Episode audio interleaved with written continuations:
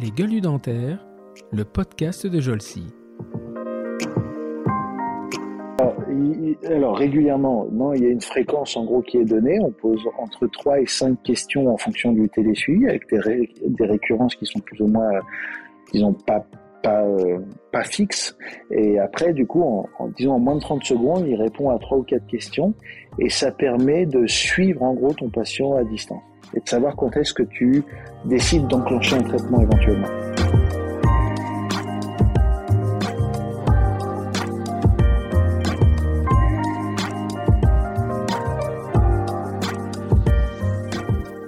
Si tu veux, de fil en aiguille, je me suis dit, mais attends, euh, les personnes en gériatrie, on n'est pas handicapés, etc., mais notamment les personnes en gériatrie, si on veut vraiment pouvoir bien les prendre en charge, il faut aller les chercher un tout petit peu avant quand même qu'ils soient dépendants.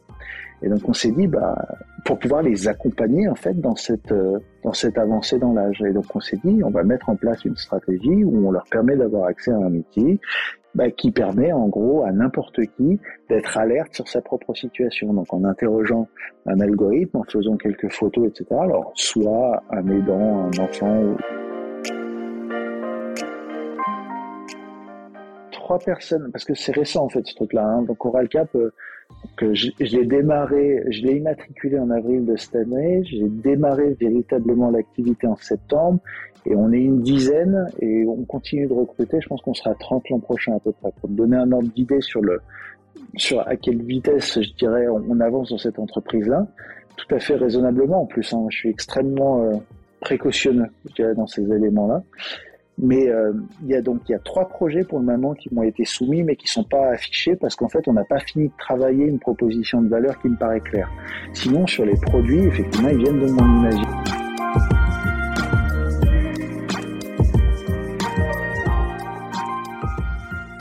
Bonjour et bienvenue pour ce nouvel épisode de notre podcast Les Gueules du Dentaire, le podcast de la société Jolsi.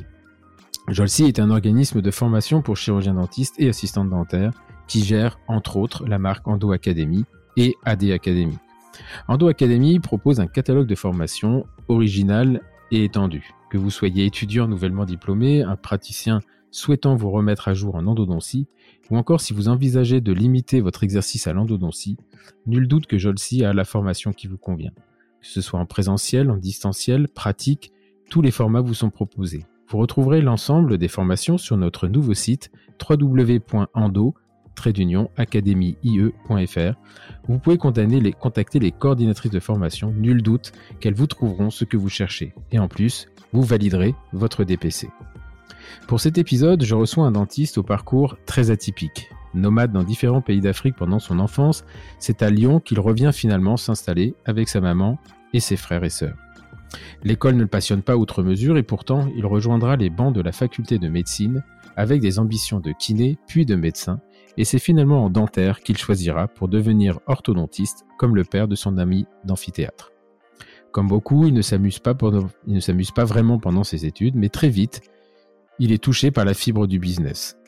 Vendeur de vêtements à la sauvette au lycée, il monte une boîte, une boîte à colle pour les étudiants de P1. Il termine ses études sans étincelle, mais tout en ligne droite. À sa sortie, il se forme dans le privé pour l'orthodontie et s'intéresse particulièrement à l'odontologie gériatrique. Aujourd'hui, il soigne les patients de 7 à 99 ans, les deux extrêmes. En 2000, en 2020, il crée un site de téléconsultation dentaire, Lovis, solution SaaS qui est en fait un peu plus qu'une solution de consultation à distance, mais il nous en dira un petit peu plus. En janvier dernier, il crée une seconde structure, OralCap, une, une sorte de communauté au service de l'innovation en dentaire. Un parcours complexe et riche qui justifie largement sa présence aujourd'hui sur notre podcast. J'ai l'immense plaisir d'accueillir aujourd'hui le docteur Charles Faroche. Bonsoir Charles. Bonsoir Stéphane. Voilà, alors j'ai eu le CV, hein, j'espère que j'ai pas c'est le vendeur à la sauvette de vêtements qui m'a bien fait rire. Euh, bah ça, c'est l'histoire de ma vie, hein, je vais te dire. Donc euh, voilà, on s'est on s'est rencontrés parce que tu, euh, tu, es, tu es lyonnais, tu m'avais euh, tu m'avais contacté en disant que tu aimais bien le podcast et puis en discutant, je me suis dit bah effectivement il y avait tout le tout le, les, les, les, ingrédients pour pour que tu en fasses partie et bah c'est un plaisir. On a eu du mal à trouver un petit peu à trouver la date, mais c'est surtout que voilà j'étais très intrigué par Lovis. Alors Lovis, on peut parler d'un centre de téléconsultation dentaire, enfin un site de téléconsultation, mais je crois que c'est plus que ça. Hein, c'est une plateforme d'échange. Et Mhm. par contre, OralCap, euh, je crois que j'ai toujours pas compris quoi, ça- de ce qui, de quoi ça va venir. Voilà. ça va Et, venir. euh, et donc, on a le temps qu'il faut pour discuter de ça. Et euh, en tout cas, le, le, le, le CV, euh, le CV est intéressant. J'ai même vu que tu étais au Conseil national de l'ordre euh, pour le... tu étais conseiller. Ça, je pense que c'est ça que je respecte le plus, moi. Ça, j'ai pas su faire encore. Pourtant, j'en ai fait des trucs. Hein. ça, ça viendra, je vais te dire. Après, Ouf, je suis pas sûr. Mais je suis pas sûr que je vais y aller. Mais euh, voilà, chacun son truc. En tout cas, merci beaucoup. Et puis, bah, on va commencer en. Euh, je vais te laisser te, te présenter, hein, comme je fais pour, pour tout le monde, euh, qui est euh, le docteur Charles Faroche, présenté par Charles lui-même. Ouais, bah écoute, euh, rien de rien de bien particulier. Donc je suis, je suis chirurgien dentiste, donc euh, diplômé de la faculté de Lyon. Et en fait, j'ai souvent euh, un peu toujours été attiré par les endroits où il y avait euh, où il y a des manques. Euh, tout, le, tout le long de mon parcours, en gros, euh, c'est un peu ce que j'ai cherché à, à, à essayer de combler. Donc c'est la raison pour laquelle je me suis orienté euh, dernièrement en gériatrie et la raison pour laquelle je j'innove et j'entreprends énormément, c'est pour essayer de, de pallier aux absences et aux manques que je constate euh, dans ma pratique, euh, du coup, en tant que, que chirurgien dentiste. Ok. Mais ton innovation, alors, elle est essentiellement digitale ou, euh, ou ça Non, va non. être sur tous les plans? Non, alors ça va être sur tous les plans. Le truc, c'est que quand tu débutes un petit peu dans l'innovation, euh, tu cherches l'innovation qui coûte le moins cher et qui peut rapporter euh, le plus, pour pouvoir avoir des leviers qui permettent ensuite euh, d'innover dans des domaines qui coûtent plus cher et qui rapportent, disons, euh, pas forcément euh, en proportionnalité euh, autant euh, que, que, le, que le premier élément dans lequel tu innoves. Et donc le soft, c'est un des un des domaines, le software, pardon, le- donc l'édition de logiciels euh, et d'outils numériques même, euh, bah, c'est un de ces leviers euh, que j'ai activé en, en premier. D'accord. C'est intéressant. On va, on va, je pense qu'on va passer pas mal de temps là-dessus, mais euh, avant de d'en arriver là, on va, on va reprendre un petit peu parce que souvent, euh, même les, gens que j'in- j'interviewe à la fin ils me disent en fait euh, tout était logique dans ma vie, mais j'avais même pas, j'avais même pas vu parce que quand on redécouvre, on, on, redécou- comment dire, on, refait la pelote de laine, en fait, on, se rend compte que dès le départ, il y avait, il y avait quelque chose qui se, qui se passait. Donc, euh, une enfance, euh, je crois que tu commences euh, euh, dans les pays, tu étais beaucoup en voyage, hein, ton, ton papa bougeait beaucoup, et euh, Ouais, dans les, En pays d'Afrique, je crois. ouais, c'est ça. Euh, je suis né, euh, je suis presque né au, au Ghana. Ma mère est revenue en gros euh, du Ghana pour accoucher, puis est repartie euh, dans la foulée euh, là-bas. Donc ça a été un aller-retour, un aller-retour express quoi. Et puis euh, donc quelques années, euh, quelques années au Ghana, puis après euh, bah, une vie d'expatrié surtout en Europe de l'Est, euh, la République Tchèque, la Pologne, la Lituanie, enfin tous ces pays. euh, bah en fait on, on suivait mon père quoi. Puis après donc ils se sont séparés, on est revenu euh, en France. Euh, Mais au moment où tu étais dans l'Europe de l'Est, le, le mur était tombé ou pas encore? Oui, Ah oui. Non, Ouais. je sais pas, j'ai un problème parce que moi j'ai vu le mur tomber, j'étais en médecine. Hein. c'est vrai? Ouais, 89. Euh, 89, j'ai eu mon P1 en 89. Donc, euh, euh, donc je me souviens très très bien de la chute du mur de Berlin, de Ceausescu avec la balle dans la tête. euh, euh, Moi j'étais pas né. T'étais Mais- pas né? C'est vrai? Mais non. Non. Ah je j'étais pas né en 89. Hein. Ah ouais, d'accord. Je suis né en Donc, euh, 92 moi. Ah ouais, bah écoute, euh, t'as pas vu, t'as pas connu le mur alors? Moi j'ai connu j'en ai entendu parler.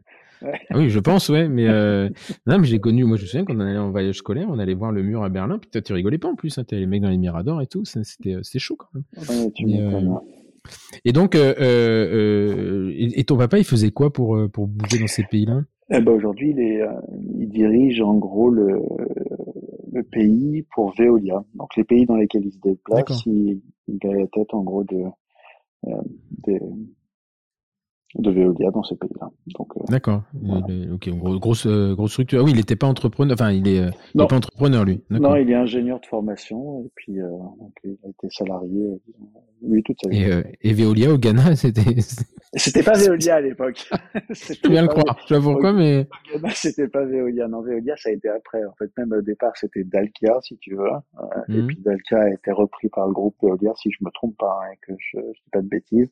Et donc, en fait, dans cette dans cette fusion, bah, il a été euh, il a été repris et puis euh, et puis il a continué d'évoluer euh, dans sa direction.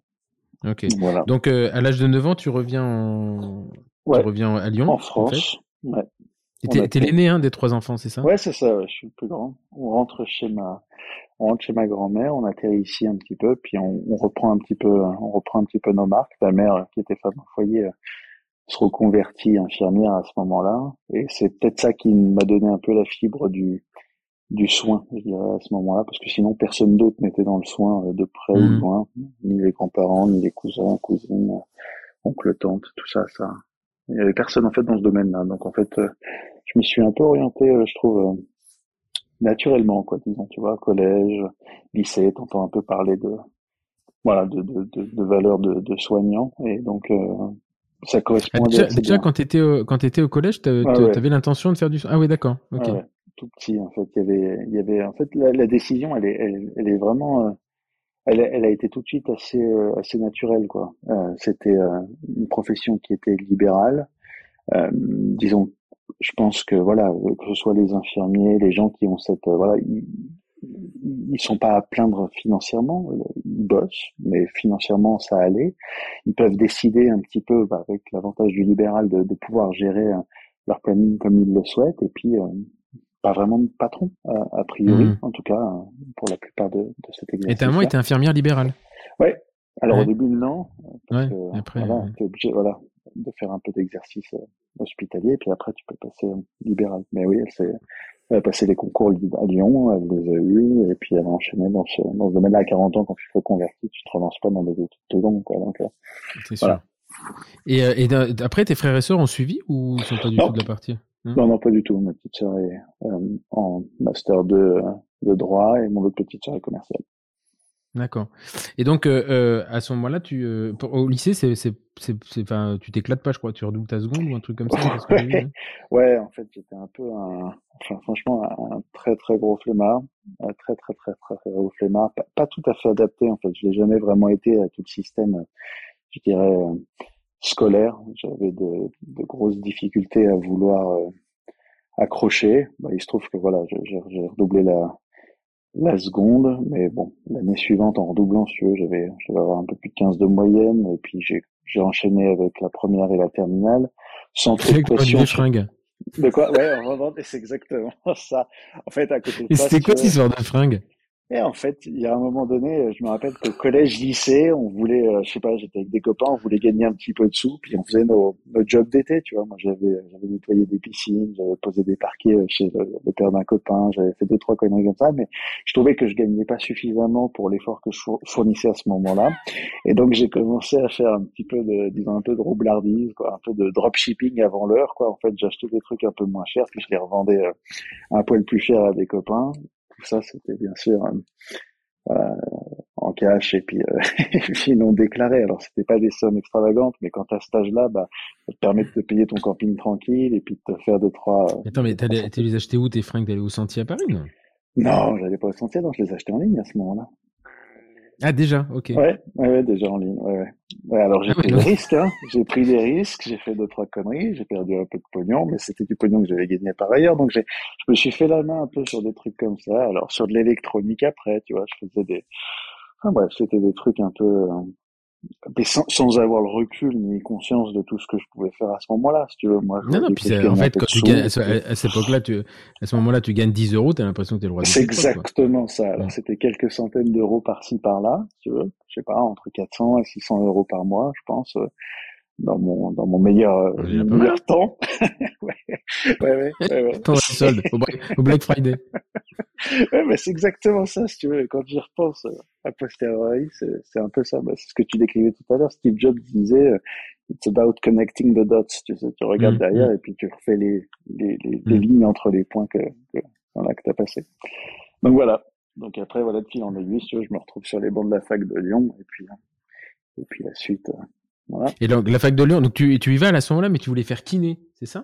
Ouais, c'est ça en fait. Euh, bah moi j'étais j'étais ultra sportif, je faisais un peu plus de 4 heures de sport par jour. Je me rappelle que entre le collège et le lycée, je, il m'arrivait de quitter les entraînements d'un sport plus tôt pour pouvoir arriver à l'heure au suivant et ça durait mmh. jusqu'à 23 heures à peu près 5 6 fois par semaine quoi, des trucs comme ça.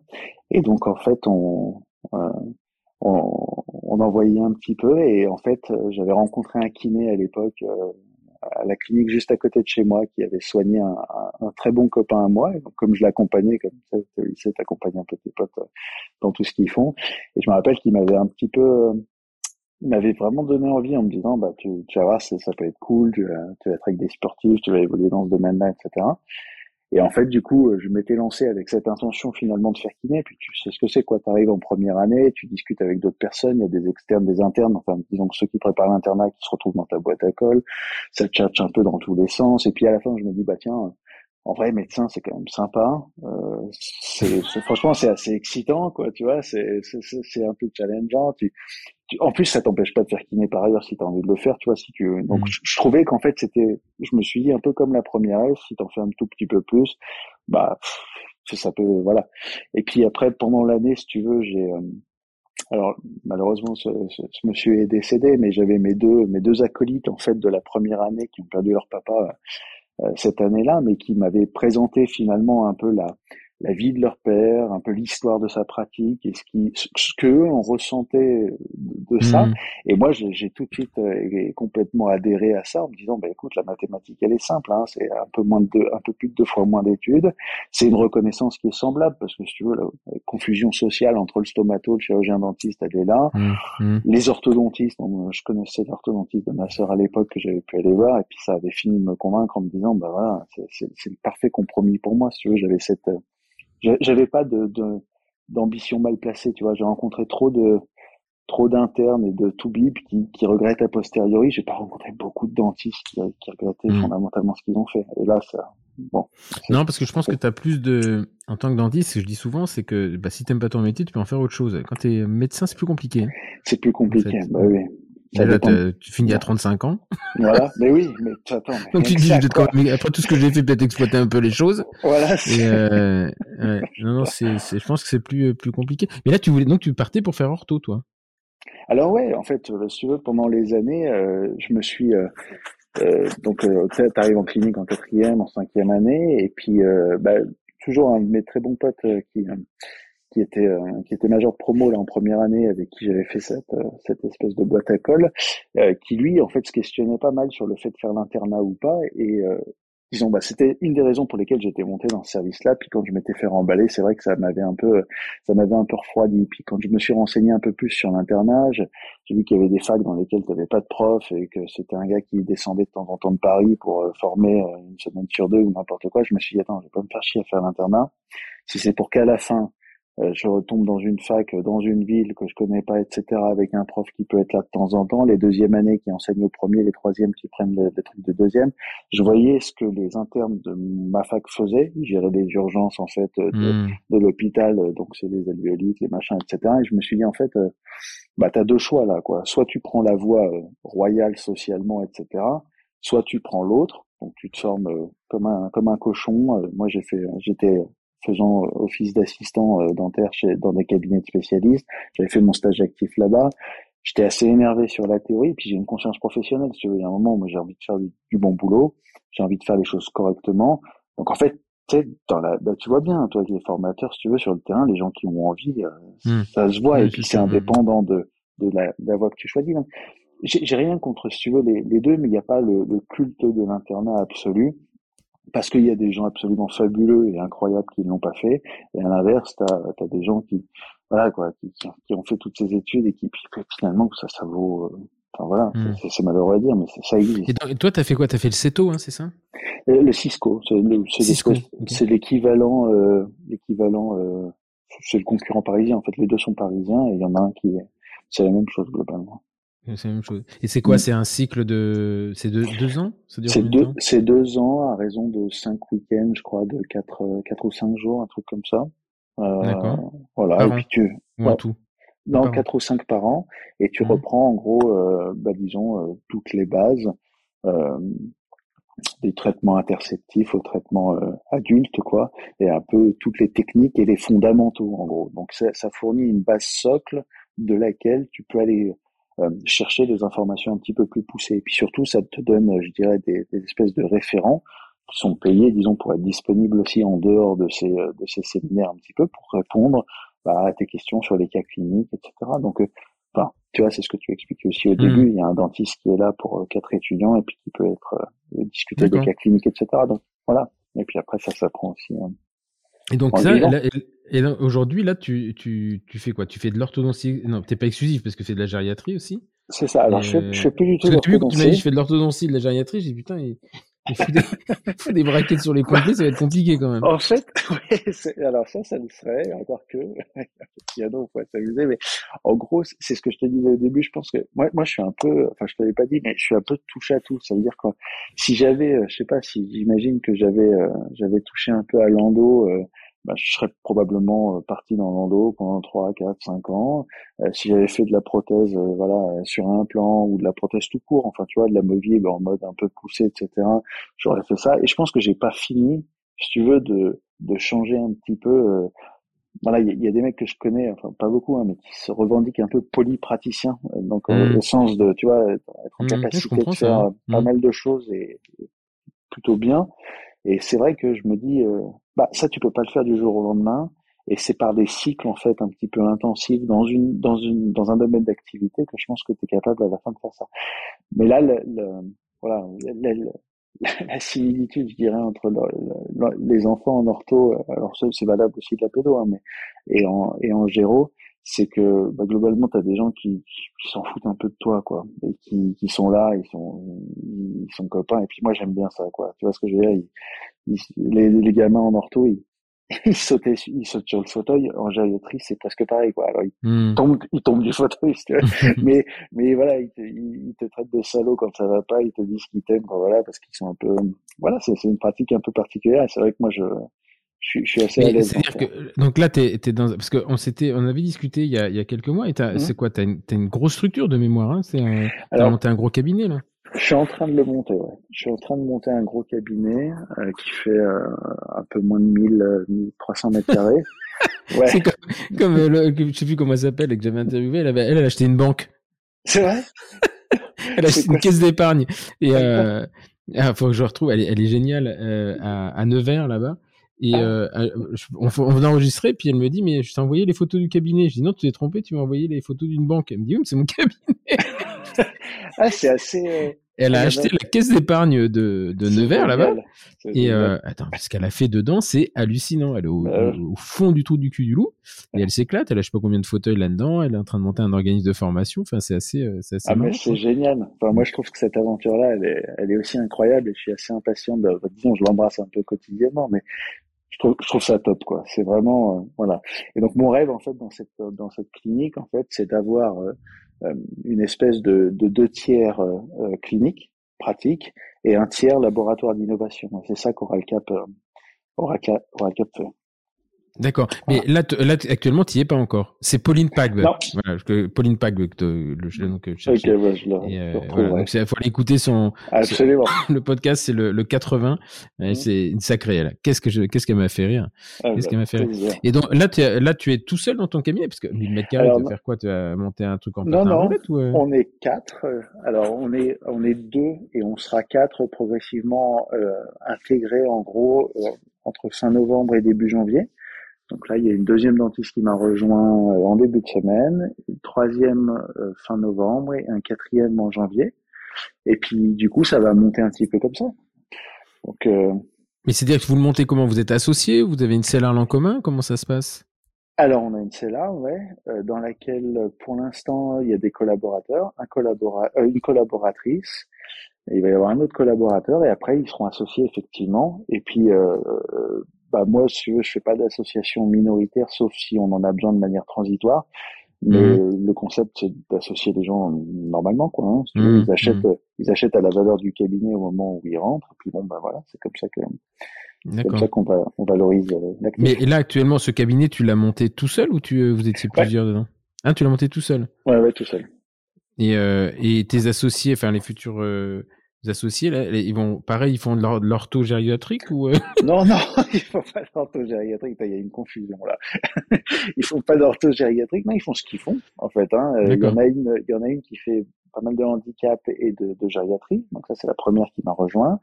Euh, il y en a une autre qui fait aussi de la gériatrie, elle, en mobilité, c'est-à-dire qu'elle fait que de se déplacer euh, dans les, dans les EHPAD, et l'autre, il fait de l'omni, paro et, un peu d'implanto.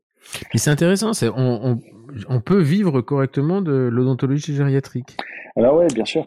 Alors, non seulement on peut en vivre, mais on peut en vivre plutôt bien, et depuis, euh, je dirais, la... Alors, L'odontologie gériatrique, c'est vaste en fait. Hein. Si tu veux, euh, il faudrait réussir à la définir déjà déjà correctement. Moi, l'exercice que j'en ai, il est essentiellement centré sur les personnes euh, dépendantes plus plus.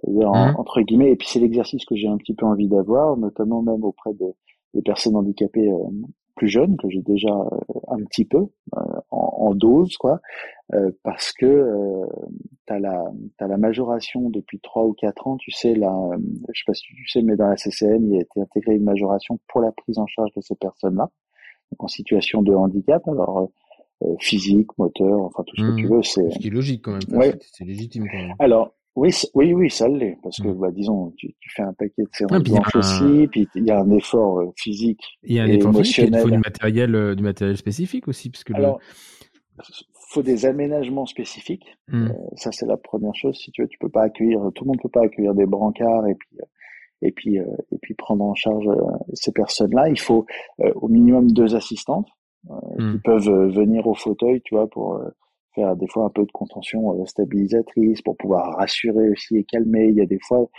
tu vois, on accède à ces patients-là. Des fois, c'est mes assistantes qui accèdent beaucoup plus aux patients d'un point de vue émotionnel et qui me permettent de faire les soins. Et c'est un mmh. jeu en fait, et c'est un travail d'équipe. Et c'est vraiment, moi je parle toujours de trino, mais c'est assez, c'est assez rare pour le souligner. Mais c'est, voilà. Donc ça, c'est aussi des investissements. Et puis, et puis, euh, donc c'est une activité, disons, qui est rentable, un petit peu comme, je, dirais, des, activités de dentisterie de manière générale, quoi. Hein. Après la rentabilité, elle est de ta propre organisation et puis de, mmh. ce que tu en fais. Mais, mais ouais, on peut en vivre. Et euh, que je me souviens, moi, quand j'étais à, à l'hôpital de Rouen, il y avait mon copain, la Jocelyn Croze, qui, euh, qui faisait ça, mais c'était lui, c'était impressionnant. Il ne faisait pas vraiment la gériatrie, mais il faisait beaucoup de d'handicapés profonds. Euh, le cabinet, c'était quelque chose. Hein. Et je me souviens de son cabinet, on rentrait des brancards là-dedans. Euh, il fallait faire, pouvoir faire demi-tour avec le brancard. Il était énorme. il était énorme bah, son cabinet. Bah, et, ça. toi, tu l'as, tu l'as monté dans. Tu, tu fais. T'as un cabinet privé ou tu le fais à l'hôpital? Non, non, alors, ça c'est aussi, bon, c'est un des... Moi j'ai exercé là trois ans, ces trois dernières années à l'hôpital de, de Neuville, qui est une petite commune un petit peu au nord, au nord de Lyon.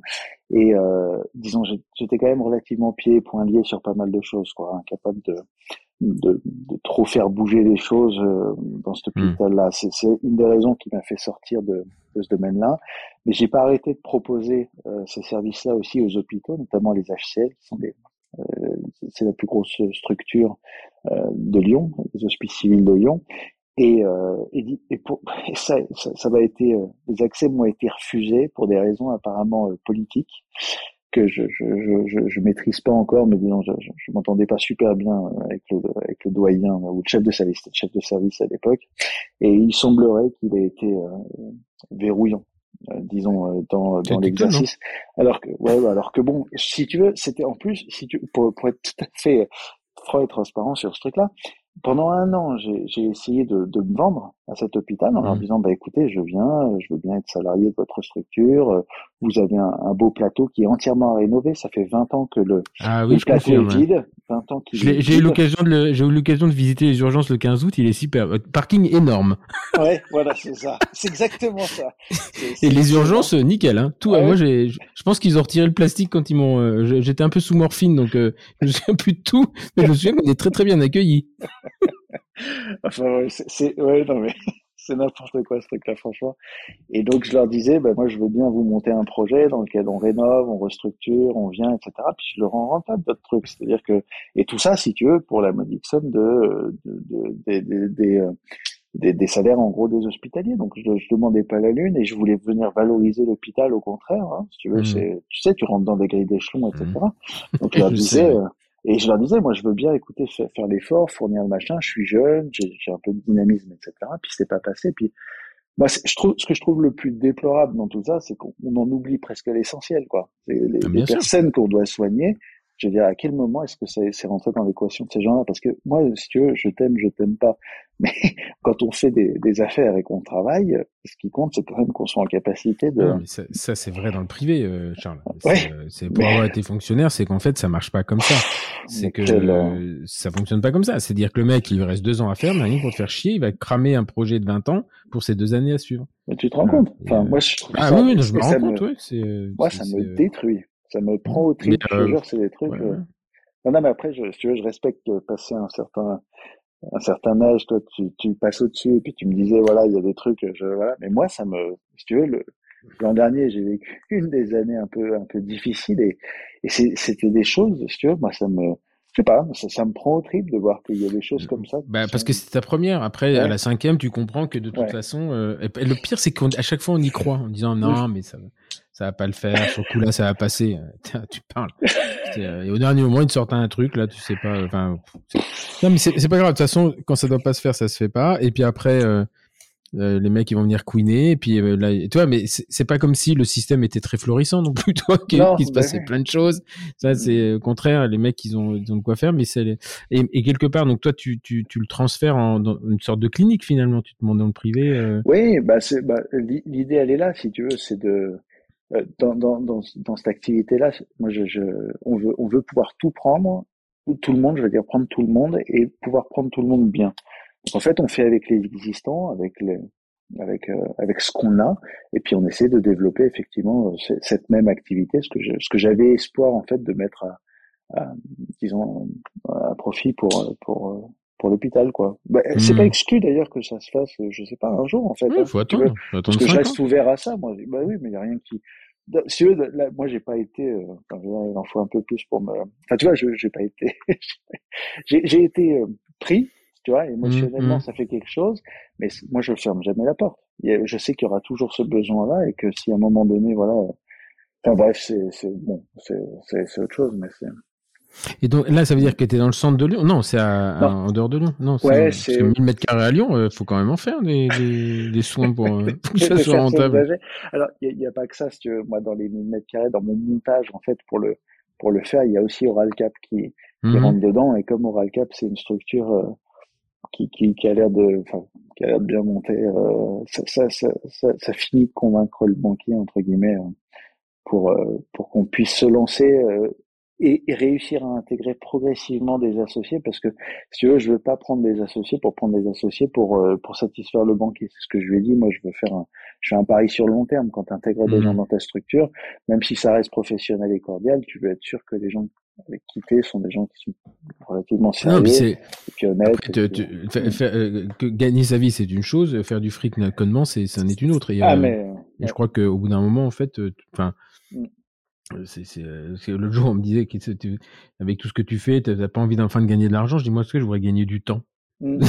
Ah, l'argent, je sais en gagner, je sais en perdre. Le temps, mmh. je sais qu'en perdre pour le moment. Donc, mmh. euh, euh, Et, en fait voilà, mais c'est ce que les gens, les gens souvent comprennent pas en disant ils font les font les trucs, même des proches. Hein. Dis, mais avec tout ce que tu fais, t'as pas vu, regarde les autres, ils gagnent mieux ta vie. Je m'en fous en fait. C'est puis c'est le projet. En fait, je crois que la, le meilleur la meilleure des choses, c'est de monter un projet et de le voir aboutir. Après, moi, ça m'emmerde, mais. Euh, c'est vrai? Bah oui, parce qu'en fait, l'excitation est dans la création et le développement. Ouais, mais et après, euh, c'est. Après, après quand ça tourne, il n'y a, plus le suspense que ça peut ne pas marcher. Alors après, on peut toujours se casser la gueule, mais, euh, mais en fait, là, je pense qu'avec les deux structures que j'ai montées, là, je vais encore pour quelques années avoir de l'adrénaline. tu m'étonnes. mais c'est du pur bonheur aussi. Puis t'aimes ce que tu fais, disons, je pense. tu vois, il y a un moment donné, le, la, motivation, elle est dans le quotidien. Elle n'est pas dans le enfin, aller plus dans ce que tu pourrais euh, obtenir de tout ça, etc. Parce que le fantasme, il passe. C'est-à-dire qu'il y a un moment donné, quand tu, je sais pas, quand tu, quand tu regardes le truc froidement, finalement, enfin, en tout cas pour moi, c'est ça. Moi, c'est le quotidien qui m'excite. Je, je, suis surexcité d'être le lundi matin et d'y aller en me disant, attends, c'est génial, ce qu'on va faire aujourd'hui, c'est encore, c'est encore trop cool, mmh. tu vois. Donc, euh, bon. Et là, il est, il est où, c'est, elle est où cette structure alors, si c'est pas dans Lyon? À Neuville, là, toujours? Alors non, elle est à Tassin-la-Mille, à 500 mètres de ah chez moi. Ouais. Bah, je connais Tassin et j'y étais il y a une semaine. C'est vrai? Je... Oui, ma, ma, ma, ma, ma, conjointe, ses parents habitent à Tassin. Ah elle est où à Tassin Et d'ailleurs, ça me perturbe parce que mon, mon, mon beau-père, c'était la famille de la, la, qui tenait la pharmacie place de la, place de la pendule, là, l'horloge. De l'horloge, et, et, et, ils ont refait le, le ils ont refait le parking, on peut plus se garer. Ça, ça m'a, ça m'a perturbé. Il y a la pharmacie, seule pharmacie que je connais comme le drugstore à Paris, ouvert 7 jours sur 7, 24-24. C'était euh, ouais ouais bah écoute la pharmacie de l'horloge si tu la vois très bien il y a un garage à côté qui est ah bah oui. Euh, bah, voilà. très bien. Bah, j'ai fait j'avais fait une proposition à l'époque pour ce truc là et euh, voilà ça s'est pas fait parce que c'est un truc de un truc de truand ce garage si on est tout à fait honnête. ouais, ils font des trous sauvages dans les dans les copropriétés d'à côté, ils font des machins dans tous les sens. Donc bon, j'ai je me suis ah, mais je vois très très bien où il est ce garage. Voilà, ouais. très très. Bien. Donc moi par contre, bah, je suis quasiment dans un autre garage. Je suis juste à côté d'un Honda Suzuki qui est au carrefour du Val en bas. Et la structure de 1000 mètres carrés, elle, elle est à Dardy, donc à 5 minutes euh, de l'autoroute. D'accord. Alors là, par, rapport au, par rapport au McDo, c'est une discussion à la con, mais c'est comme si je connaissais. Moi, je, mes, mes beaux-parents, ils sont à côté du McDo. Ah, le McDo en bas, là. Ouais. Ah oui, non, c'est pas, c'est pas tout à fait là. C'est plutôt ah, vers. C'est de l'autre côté, alors. Castorama. Okay. Tu sais, quand tu repars en direction de Paris sur l'autoroute, ouais. tu fais 5 minutes d'autoroute et tu sors et t'es là. D'accord. Ah oui, donc c'est plus Tassin alors, c'est à côté. Non, ouais, c'est limitrophe. Ouais. Mais toi, t'habites Tassin à la demi-lune, non? J'habite, bah, j'habite à 50 mètres de l'horloge. Moi, je dors avec l'horloge en face de moi. Ah bon? Ah Bah écoute, tu vois, mais, et Camille a fait toute euh, son enfance là-bas. Sa copine, elle tient les lunettes d'Emilie là. Ah oui, ah bah oui, bah, très bien, bah, tu vois, bah, voilà, très bien. Bah, j'ai rappelé alors, il faut que je change les binocles. Donc. ok, mais donc ouais, c'est intéressant. Et, et pourquoi le, ce quartier-là C'est parce qu'il y avait un, bah, il y avait fait, une opportunité euh, immobilière non, non. Ou... Non, non, du tout. C'est un quartier de, de tâche un petit peu euh, émotionnel. Quoi. Nous, on a atterri à Lyon 5e, donc dans un quartier du Point du Jour, qui est juste au-dessus de Tassin. Donc, en fait, c'était un peu naturel d'enchaîner. De, euh... Voilà, c'est un quartier que je connaissais, puisque ma grand-mère était de, était de là-bas. Donc, en fait, tu... Moi, Mais c'est quoi C'est une, une, une zone résidentielle ou c'est un... Ouais, bah, hein lyonnais, ouais. Ouais, ouais, c'est l'Ouest ah, lyonnais. 1000 mètres, 1000 mètres carrés, c'est des ménages quand même. Enfin... Dans la zone industrielle. Ouais, tu ouais, à Dardy, le long de l'autoroute, mmh, c'est dans la ah, zone industrielle. Connais, c'est à 2000 mètres du mètre, hein. 2000 euros du mètre carré, pardon. Ah, quand même, ouais. Ça fait du 2 millions 2 millions 2, 2 millions 2 pour la structure. Après, il faut l'aménager. Un peu plus, ouais. Quelques parkings, des trucs comme ça. Mais ouais, alors ouais, il faut l'aménager. Mais bon, euh... ça fonctionne. Et donc, il y a combien de fauteuils de prévus là? Euh, 15. Ah ouais. Ah ouais. Ça, ça, fait du monde quand même. Pour, bah, pour 5 associés. Non, après, c'est quand fait... même le. Alors, non, le... non, non, il y a 15 fauteuils de prévus, mais avec un, un, un aménagement progressif. C'est-à-dire qu'on va fonctionner par plateau. C'est des plateaux de 300 et quelques mètres carrés. On va mhm. fonctionner par plateau en les, en les aménagements, en fait, au fur et à mesure que les, que les praticiens viennent. Moi, j'ai pas d'impératif sur le loyer, entre guillemets. C'est-à-dire que je suis en capacité de rembourser le banquier entre disons mon, mon entreprise donc euh, Oralcap et euh, le cabinet dentaire donc respectivement sur leur niveau d'occupation entre guillemets ils remboursent mmh. ce loyer et c'est ce confort là que je voulais absolument m'octroyer et que je suis pas prêt de squeezer même si bon j'ai l'impératif financier de forcément de plus je rentre d'associés plus je, ils facturent en gros un loyer donc un mmh. remboursement mmh. qui est simplifié N'empêche que je suis pas pressé au point de, de m'asseoir sur quelques principes, tu vois, déontologiques, etc., qui me, bah, qui me tiennent à cœur, quoi. Moi, je veux bosser avec des gens qui sont, qui sont, qui sont sympas, qui sont cordiaux, et puis qui ont, tu vois, qui respectent quelques valeurs pour qu'on puisse créer une espèce d'environnement, euh, disons, euh, stimulant, euh, mmh, mmh. intellectuellement, et puis voilà, dans, dans l'innovation. Donc, voilà. Alors, parmi tout ça, ensuite, il y a donc en 2020, euh, tu montes l'Ovis, ouais. le télédental care, et donc, euh, alors, qu'on qu présente, qui se présente assez facilement comme un, un, une solution de téléconsultation, mais euh, je pense mmh. que c'est un peu plus que ça, d'après ce que j'ai vu sur le site. Hein. Ouais, alors si, si on fait le, le, le, récapitulatif, si tu veux, de, de ce produit-là, il a son évolution et sa, sa, sa, maturité, elle a suivi en fait bah, propre évolution et, et, maturité. Donc on a fait ce qu'on appelle des pivots dans le dans le dans la proposition de valeur, mais ça reste la téléconsultation au sens euh, au sens grossier euh, du terme. Mais en gros à l'époque, le, je découvrais la gériatrie par le biais d'une activité en mobilité. Tu l'ARS de ma région, enfin financer en gros un dentiste qui se déplaçait avec une mallette dans les EHPAD. C'est là que j'ai constaté un petit peu le, la, la, problématique euh, extrêmement euh, extrêmement alarmante en gros de, de la situation bucco-dentaire des personnes âgées. Je me suis dit qu'on pouvait essayer de développer un petit logiciel qui permette de de rétablir le lien et d'optimiser les prises en charge en gros pour les personnes euh, pour les personnes âgées avec une extension bien sûr aux personnes en situation de handicap parce que c'est globalement euh, globalement la même chose et donc on avait développé à cette époque-là une première solution numérique qui avait alors, ça, ça, ça, ça, avait super bien marché à cette époque-là parce qu'en fait, on signait beaucoup d'établissements euh, médico-sociaux, quelques dizaines de dentistes par-ci par-là qui étaient intéressés à l'idée de cette prise en charge-là. Et puis, si tu veux, de fil en aiguille, je me suis dit, mais attends, les personnes en gériatrie, en EHPAD, handicapées, etc., mais notamment les personnes en gériatrie, si on veut vraiment pouvoir bien les prendre en charge, faut aller les chercher un tout petit peu avant quand même qu'ils soient dépendants. Et donc on s'est dit, bah, pour pouvoir les accompagner en fait dans cette euh, dans cette avancée dans l'âge. Et donc on s'est dit, on va mettre en place une stratégie où on leur permet d'avoir accès à un outil bah, qui permet en gros à n'importe qui d'être alerte sur sa propre situation. Donc en interrogeant un algorithme, en faisant quelques photos, etc. Alors soit un aidant, un enfant ou, peu importe, mais en gros, voilà, pouvoir déclencher un peu un outil à distance qui permette d'alarmer un chirurgien dentiste à distance et de dire bon ben voilà c'est utile qu'on se revoie plutôt que prévu etc pour mettre en place une espèce de routine pour accompagner vers la fin de vie. Parce que c'est à la différence de l'enfant en fait dans lequel que t'éduques en gros pour qu'il apprenne les bases pour entretenir là tu vas essayer d'accompagner dans cette dans cette dégradation.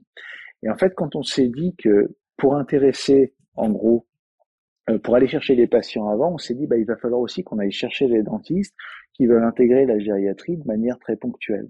Et donc on s'est dit il faut qu'on revoie l'outil pour essayer d'être un outil finalement du quotidien et dans laquelle on puisse intégrer hyper facilement les personnes en situation de handicap et en situation, euh, disons, liée à l'âge ou non. Quoi. Et donc en fait, c'est à ce moment-là qu'on a pris conscience un petit peu de ce marché-là, de ce qui se faisait, et qu'on s'est dit, ben en fait, euh, c'est simple, il faut une solution de suivi toute la vie.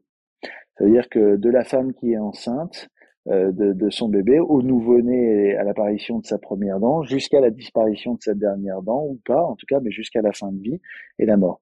Et du coup, on s'est dit, bon, bah, on va développer ce système-là, qui se confond en fait sous la notion téléconsultation parce qu'en fait, c'est essentiellement du suivi en dehors du cabinet, que ce mmh. soit avant euh, de venir chez toi ou après être passé, euh, être passé dans ton cabinet.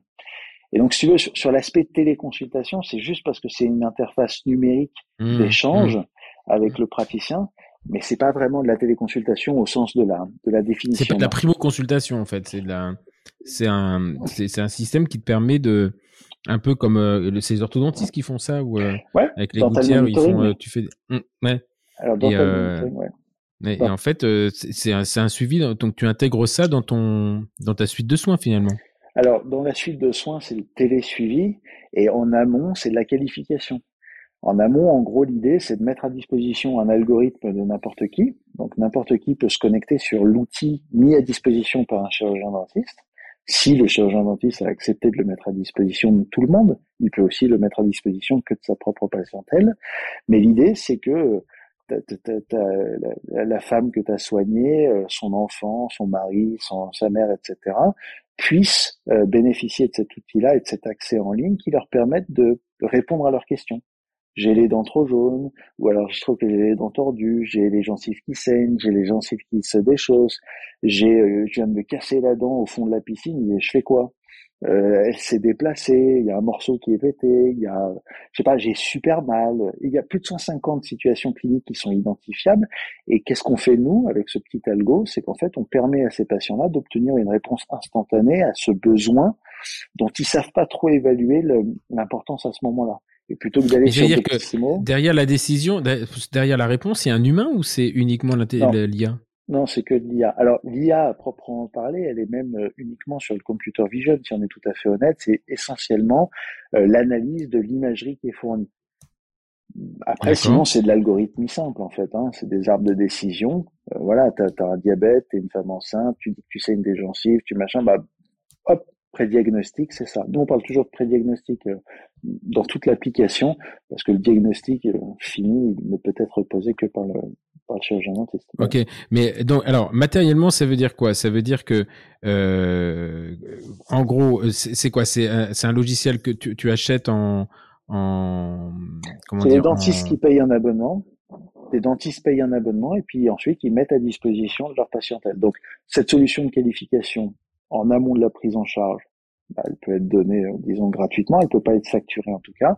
Par contre, tous les télésuivis, et notamment en, endo, là, j'ai vu que Data sortait le télésuivi d'ailleurs à ce sujet-là, mmh, et eh ben, mmh. en fait, c'est le suivi post-opératoire, mais ça peut être, au-delà de post-opératoire, ça peut être le suivi lésionnel tout simplement. On a un module de dermatologie orale aussi. Si tu, si tu prends en photo un élément et que tu dis que tu veux le suivre, eh ben, en fait, on va automatiser le suivi de cet élément-là euh, pour toi d'une récession, de, de, tout autre élément. Un gamin qui suce son pouce, tu dis ah c'est un peu tôt pour démarrer un traitement d'orthodontie, je lui donne ce petit télésuivi en attendant, et puis dès que je vois que les paramètres de démarrage de mon traitement ils sont là, je reçois une notification, je reconvoque mon patient, je démarre mon traitement à ce moment-là. Alors c'est intéressant parce qu'il y avait euh, comment il s'appelle, Mathieu Abric aussi qui est oral num, c'était un peu dans alors c'est pas tout à fait ça, mais lui il était plus dans la le, la détection de l'urgence euh, pour désengorger un peu les cabinets, euh, les cabinets des urgences. C'est, qu'est-ce qui est différent par rapport à ce qu'ils proposent et ce que vous vous proposez?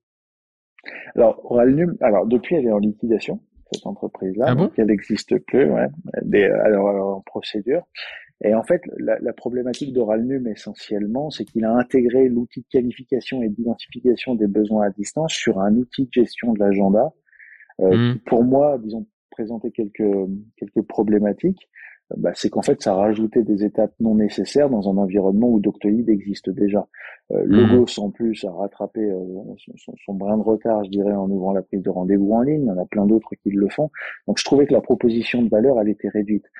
Euh, pour moi, aujourd'hui, chez Lovis, la, la, différence, elle peut, elle peut être résumée en trois mots. quoi. C'est monitor, euh, measure et master.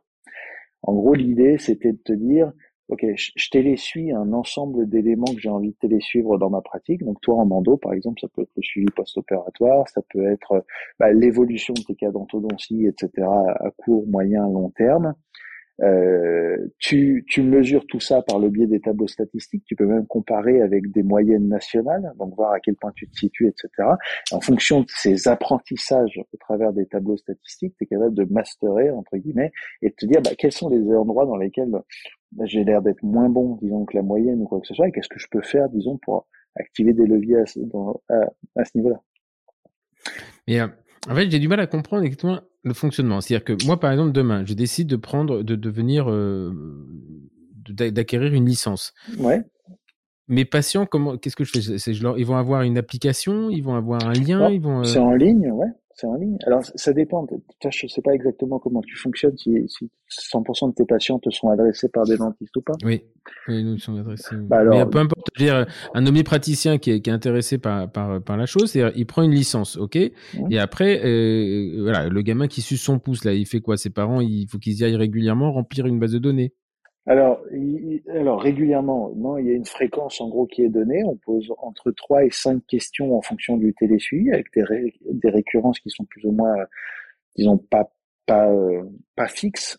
Et après, du coup, en, disons en moins de 30 secondes, il répond à trois ou quatre questions et ça permet de suivre en gros ton patient à distance et de savoir quand est-ce que tu décides d'enclencher un traitement éventuellement.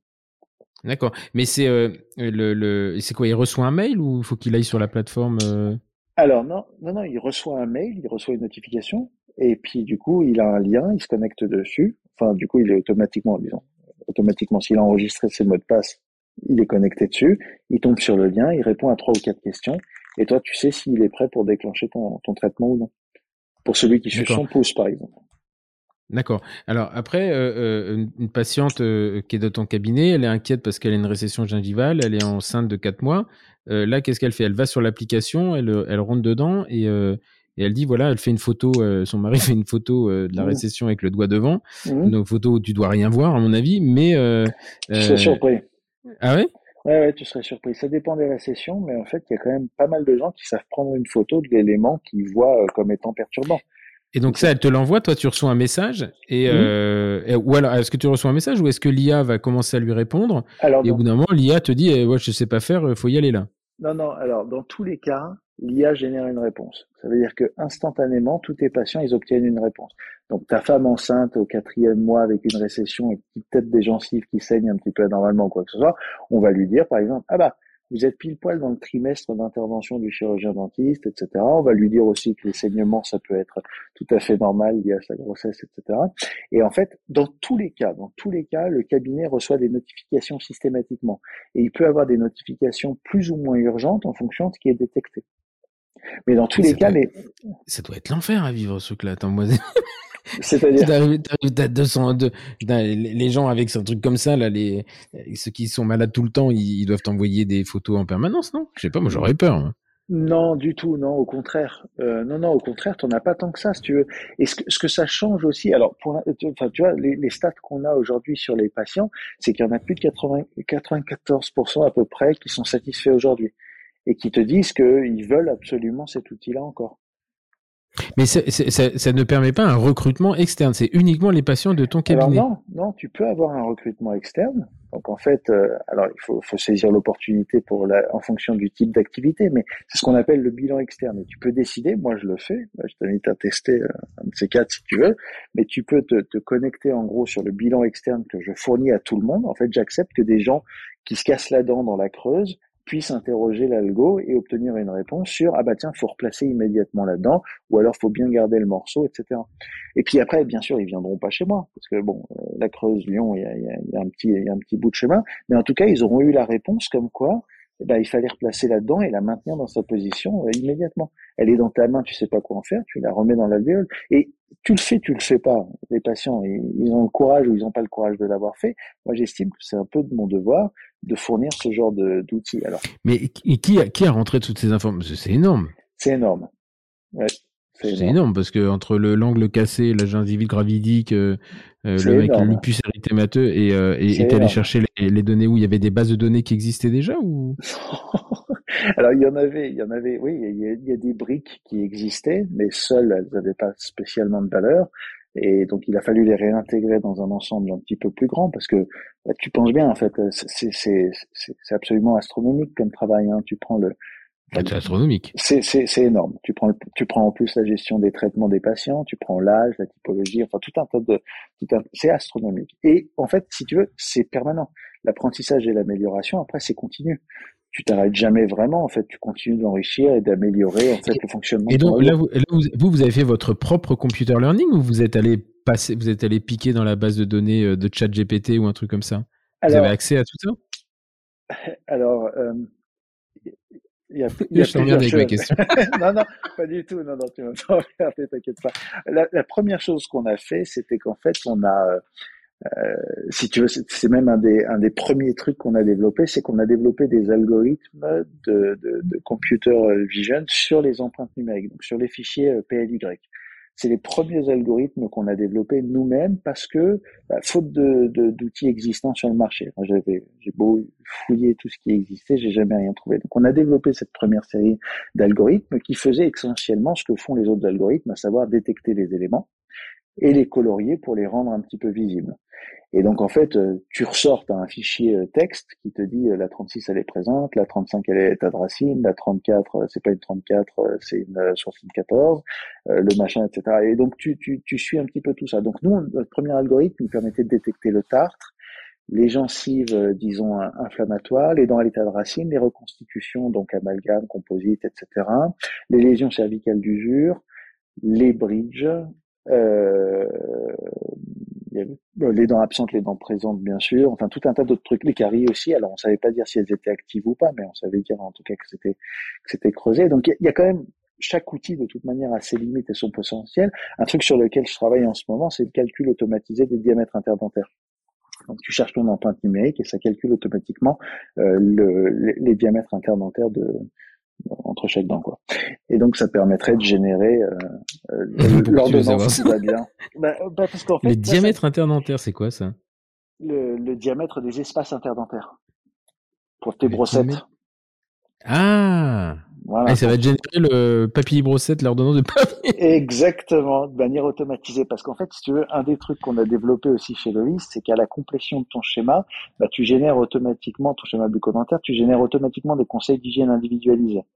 C'était un des aspects, moi, qui me tenait à cœur. Je voulais que chaque patient qui passe par mon cabinet ressorte avec, des, avec les moyens d'entretenir sa bouche convenablement.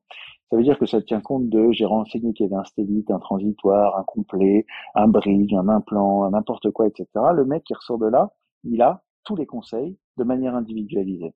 Donc, ah tiens, vous déclarez que vous êtes enceinte, ça met à jour automatiquement les conseils d'hygiène en fonction de ça.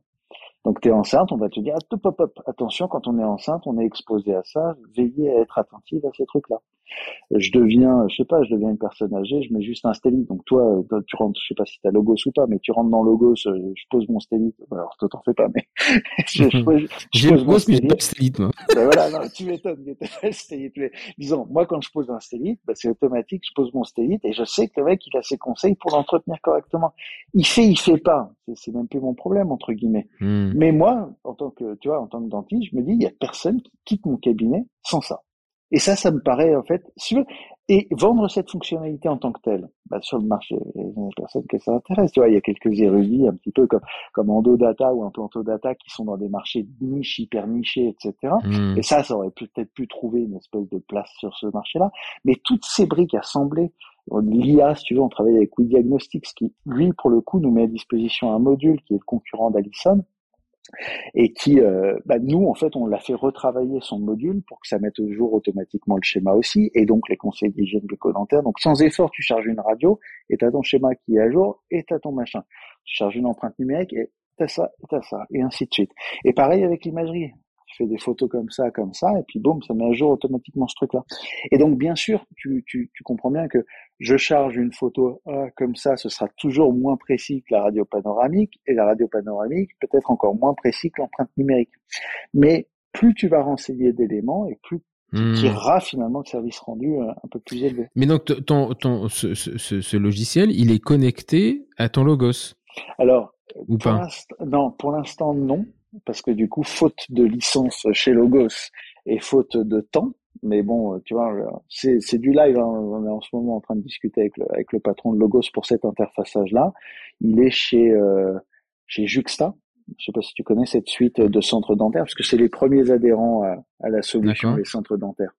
Euh, bah, ils, ont, ils, sont, ils sont structurés en fait comme des entreprises. Donc les arguments qu'on hmm. apporte, ils sont hyper réceptifs. ce marché-là est hmm. beaucoup plus et puis c'est un marché centralisé, tu vas discuter avec un mec et tu descends dans 20, quoi. Ben voilà, donc c'est dix mm. fois plus pénétrable et on reste sur cette logique de, du moindre effort avec le levier le plus important, surtout au début en fait de l'existence de ces produits-là. Mais du coup, on vient d'attaquer en gros il y a, il y a 6-7 semaines la commercialisation euh, chez les libéraux. Et donc pour l'instant, mm. on avance progressivement. Tu vois, le, le premier qui, qui, nous a répondu pour une adhésion, bah, c'est encore un stacker qui est un mix entre le centre, je sais pas si tu connais ça, mais c'est le Medworking. Ils te, ils te mettent à, disposition. Ouais, c'est mmh. ça. Alors, mmh. ils ouvrent dans d'autres villes, mais à Lyon, c'était ça.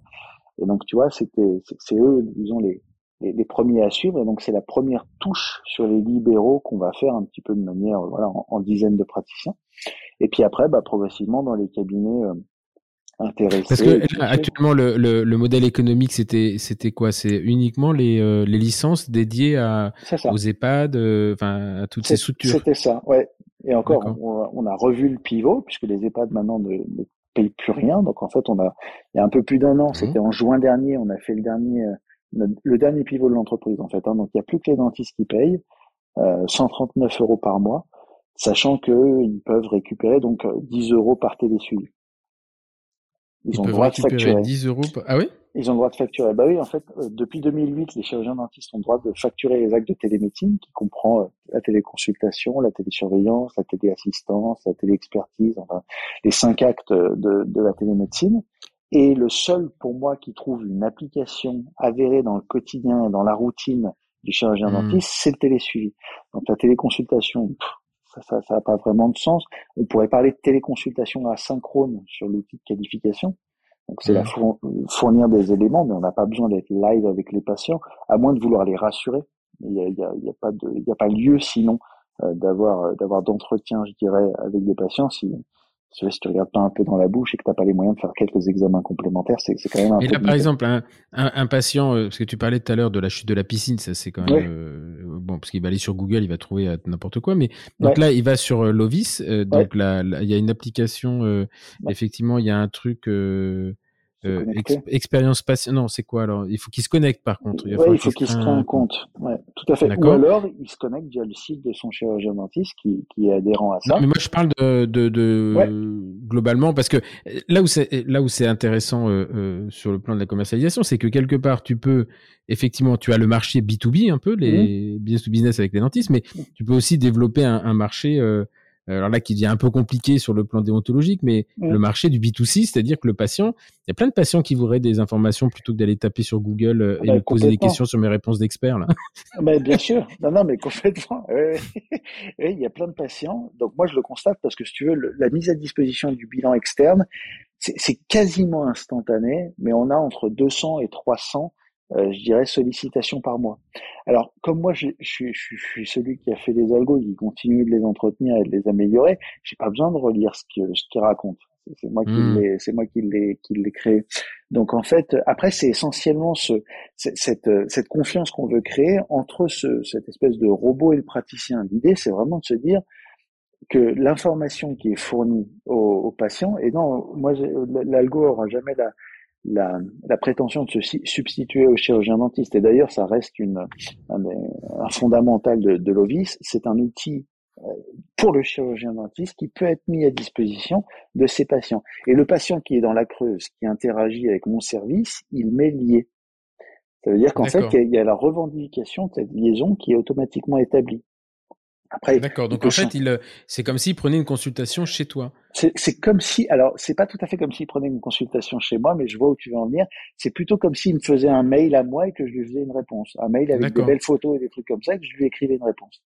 Et, et, ça, dans le, alors c'est complètement débile de parler d'argent là-dessus, mais c'est intéressant parce que euh, euh, les fameux 10 euros là, euh, là pour le coup, tu peux y prétendre sous prétexte que tu as une, ou alors il faut que ce soit quelqu'un sur le télésuivi. Le télésuivi, ah, sur le télésuivi, c'est la Le, le télésuivi, c'est octroyé par le chirurgien dentiste. C'est-à-dire que tu fais ta consultation, toi, euh, tu constates, j'en sais rien, une carie, puis tu te dis tiens, j'ai envie de télésuivre cette carie parce que je sais pas, je sais pas s'il va revenir ou n'importe quoi, puis peu importe, j'ai envie de le télésuivre. Donc j'ai envie de savoir si ça lui fait mal encore au chaud, au froid, si c'est s'il y a des vagues de, de moments plus forts, plus machin, etc. Et puis si ça a complètement disparu, bah je vais quand même l'alerter sur le fait que potentiellement la dent nécrose, etc. Donc il faut pas qu'il reste avec cette impression que c'est rien. Et ce télésuivi là, tu peux le facturer 10 euros au moment où tu le vois tu lui dis, bah, écoutez, je vais vous donner un télésuivi, donc euh, succion du pouce ou carie ou n'importe quoi, et puis euh, je vous laisse pas dans la nature.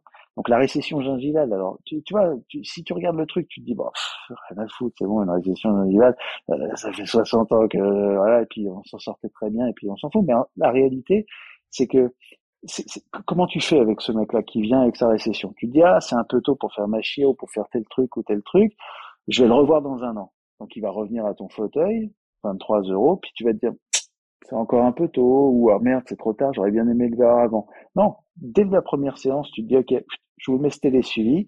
Moi, ça me permet de suivre cette récession. Vous faites des photos de temps en temps, ça va vous demander de faire une photo, donc ça prend littéralement deux, enfin tu vois, c'est moins de 30 secondes en moyenne hein, mmh. pour remplir le mmh. télésuivi. Mmh. Et moi, je reçois une petite notification et je sais quand est-ce que je vous reconvoque. C'est-à-dire qu'aussi bien il continue de se brosser comme un marteau et puis du coup elle évolue dans trois mois, bah, ça a réévolué et puis du coup bah, c'est le moment pour que je le vois. Allez, ah bah, vous revenez. Ou alors aussi bien c'est dans 18 mois et dans 18 mois bah du coup là je le reconvoque et en fait on lit fortement le besoin avec l'offre. Il n'y a plus de tu, tu peux pas leur inventer pour faire des radios euh, euh, chez eux à distance? Putain, c'est mon rêve ça. faire les contrôles sans les avoir à les voir. Bah, il y, y, a un télésuivi de chargement d'imagerie. C'est-à-dire que par exemple, si tu peux ordonner une, une, un bilan long cône ou n'importe quoi, et eh ben en fait, après, tu peux leur permettre de charger les éléments qui seraient allés faire ailleurs euh, sur ton ordonnance. Et puis, euh, du coup, c'est bah, automatiquement lu. Alors pour l'instant, ce qui est automatiquement lu, c'est la radio panoramique. Mais on travaille déjà avec toujours une diagnostic sur les rétroalvéolaires et les cônes BIM, et ça devrait sortir la prochaine. Ok. Et donc, euh, en gros, dans, dans tu m'as dit, euh, euh, donc Mathieu Aubric, apparemment, c'est c'est en train d'être plié. Ouais. donc, Allison, eux, ils sont plus dans la consultation. Enfin, c'est la reconnaissance artificielle, l'intelligence artificielle au service de la plus de la communication finalement, l'établissement de. Ce qu'on fait aussi. Hein. Que vous faites aussi. Mm. Et Eden, tu as, tu as entendu parler de, de Eden? Je pense que tu, ouais, je le connais. Ouais, j'ai écouté ton podcast. Ça fait partie de mes mes priorités euh, à l'écoute, parce que je, je, fais une veille internationale, bien sûr, sur tous ces sujets-là. Non, il y a, si tu veux, en fait, le, le, le principal, euh, si, si je devais, euh, enfin, je sais pas si c'est ta question ou si c'est ce que tu voulais me faire dire, mais il y y a, il y a un engouement autour de l'intelligence artificielle avec une espèce de confusion entre ce qui, ce qui devrait être le service rendu à la fin grâce à ces outils-là. Tu vois, par exemple, pour moi, hein, c'est que mon avis, mais une solution comme Allison, euh, qui, euh, elle, en fait trop faire à, à un produit qui aurait peut-être dû être restreint à une fonctionnalité relativement simple. C'est-à-dire que euh, tu, tu, crées, tu crées une entreprise sur la base d'un produit unique, relativement simple a priori, c'est-à-dire que la vraie valeur ajoutée de cette, cette solution-là, de mon point de vue, hein, c'est mmh. de colorier les éléments et de faire de la conversion de plan de traitement euh, un peu plus abouti parce que bah, tu vas toucher les patients qui ressortiraient avec un peu plus de compréhension sur ce que tu as essayé de leur exprimer quand tu le faisais. Mais là où tu commences à construire des plans de traitement sur une radio panoramique, pour moi, tu as franchi un cap. C'est un examen complémentaire c'est pas un outil qui permet de construire des plans de ouais, enfin après euh, alors moi je l'ai le l'intérêt quand même de, de, de leur truc c'est euh, d'abord sur le plan pédagogique c'est quand même exceptionnel. Et, euh, et, malheureusement ils n'arrivent pas à rentrer dans les facs pour des raisons que que tu enfin je sais pas où ça en est d'ailleurs hein, j'ai pas j'en ai pas discuté avec Lionel Albaz mais je sais qu'ils avaient un gros gros problème pour rentrer là-dedans mais en termes de préparation CSCT etc c'était quand même assez exceptionnel. Après euh, je suis pas allé sur leur module de, de, de, de, plan de traitement, mais je pense pas que leur intention soit de faire faire le plan de traitement. C'est peut-être de donner des idées, je sais pas. Euh, j'ai pas poussé le, les investigations. Euh. Pour moi, ils étaient vraiment restés sur. Euh, euh, alors, si ils étaient, ils étaient restés quand même sur le module de communication avec le patient, et surtout, alors je sais qu'avec euh, certaines grosses structures, ils, ils, ils, travaillent aussi sur euh, bah, ils font du computer learning parce que c'est là où c'est intéressant, c'est que les grosses structures, à plusieurs cabinets, elles rentrent de la donnée et eux, ils leur en redonnent en, échange. Mais euh, après, euh, là où ça peut être aussi intéressant sur des des comment dire des, structures comme ça à polypraticiens avec des centaines de praticiens, c'est peut-être aussi d'avoir de dire aux gens bah vous rentrez votre plan de traitement et que l'appareil soit capable de dire attendez là vous déconnez vraiment, pas forcément d'aller faire le plan de traitement mais d'identifier des choses qui sont euh, qui sont pas valables ou euh, voilà. Après, je sais pas s'ils le font ça. Je sais pas. J'avoue que ça me paraît un peu, euh, disons, c'est un peu les limites, si tu veux, je trouve, quand nous, on commencera à faire des plans de traitement, si on en fait, c'est pas dit mmh. qu'on en fasse, bah, ce sera parce que le mec, il a chargé une radio panoramique, une empreinte numérique, des photos, qu'on a les antécédents, les traitements en cours, les machins, et qu'en fait, à ce moment-là seulement, on peut envisager, essayer d'évoquer des trucs. Ah, ok, pour toi, le, fait que ce soit que là, oui, là je comprends ce que tu dis maintenant, que ce soit que, la radio, finalement, bah c'est, oui. c'est un, oui, c'est pas assez. Ok. Bah, bah, oui, et quand tu commences à vouloir faire ce genre de choses sur la base de ce seul truc, bah, ça fait un peu bizarre. Moi, tu, on m'enlèvera pas de l'idée. En fait, on passe derrière plein de cabinets hein, dans lesquels ils ont été sollicités. Ça, c'est un retour qu'on a. Je l'invente pas. C'est un retour qu'on a en permanence. Donc, euh, mais c'est pas, si tu veux, il y a, y a rien de grave. Mais quand tu me demandes en termes de projection euh, ce que j'imagine être, tu vois, les, les futures applications d'intelligence artificielle, bah, en fait, les briques technologiques en tant que telles, elles vont être mises à disposition de gens qui vont créer la valeur ajoutée qui restera dans les années. Mmh.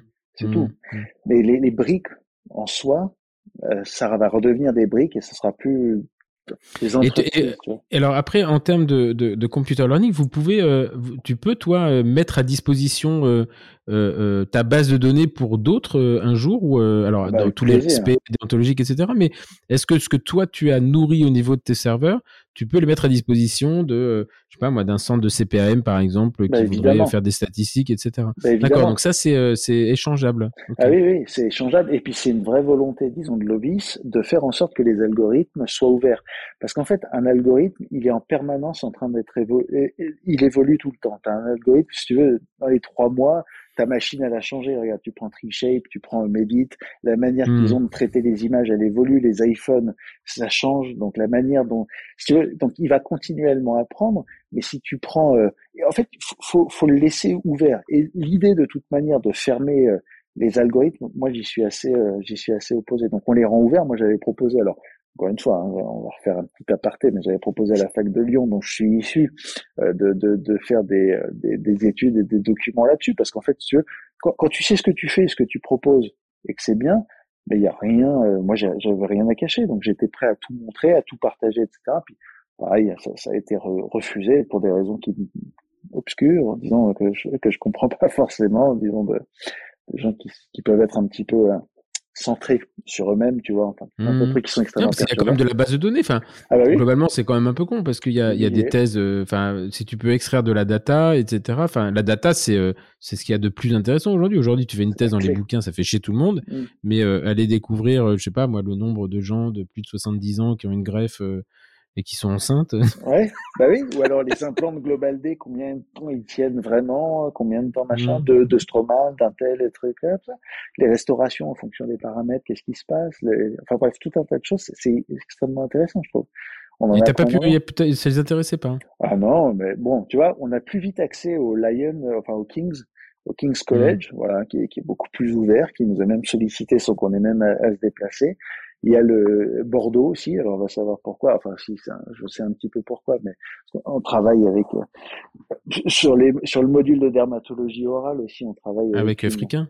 Alors, euh, il a accepté disons, de relire une partie de, de ce qu'on faisait et puis euh, généreusement, je dirais, avant sa retraite, etc. On, on, on, arrive un petit peu à avancer, mais c'est Enfin bref, moi je, déplore toujours le fait qu'on n'arrive pas à le faire euh, chez nous, quoi. Enfin, tu vois, là où je suis, euh, ça fait des trucs. Ah, ben, euh, tu apprendras que nul n'est prophète dans son pays et que de toute façon, c'est chez toi qu'il se passe rien. Euh, c'est triste, mais c'est comme ça parce que c'est quand même tellement plus pratique de le faire à distance.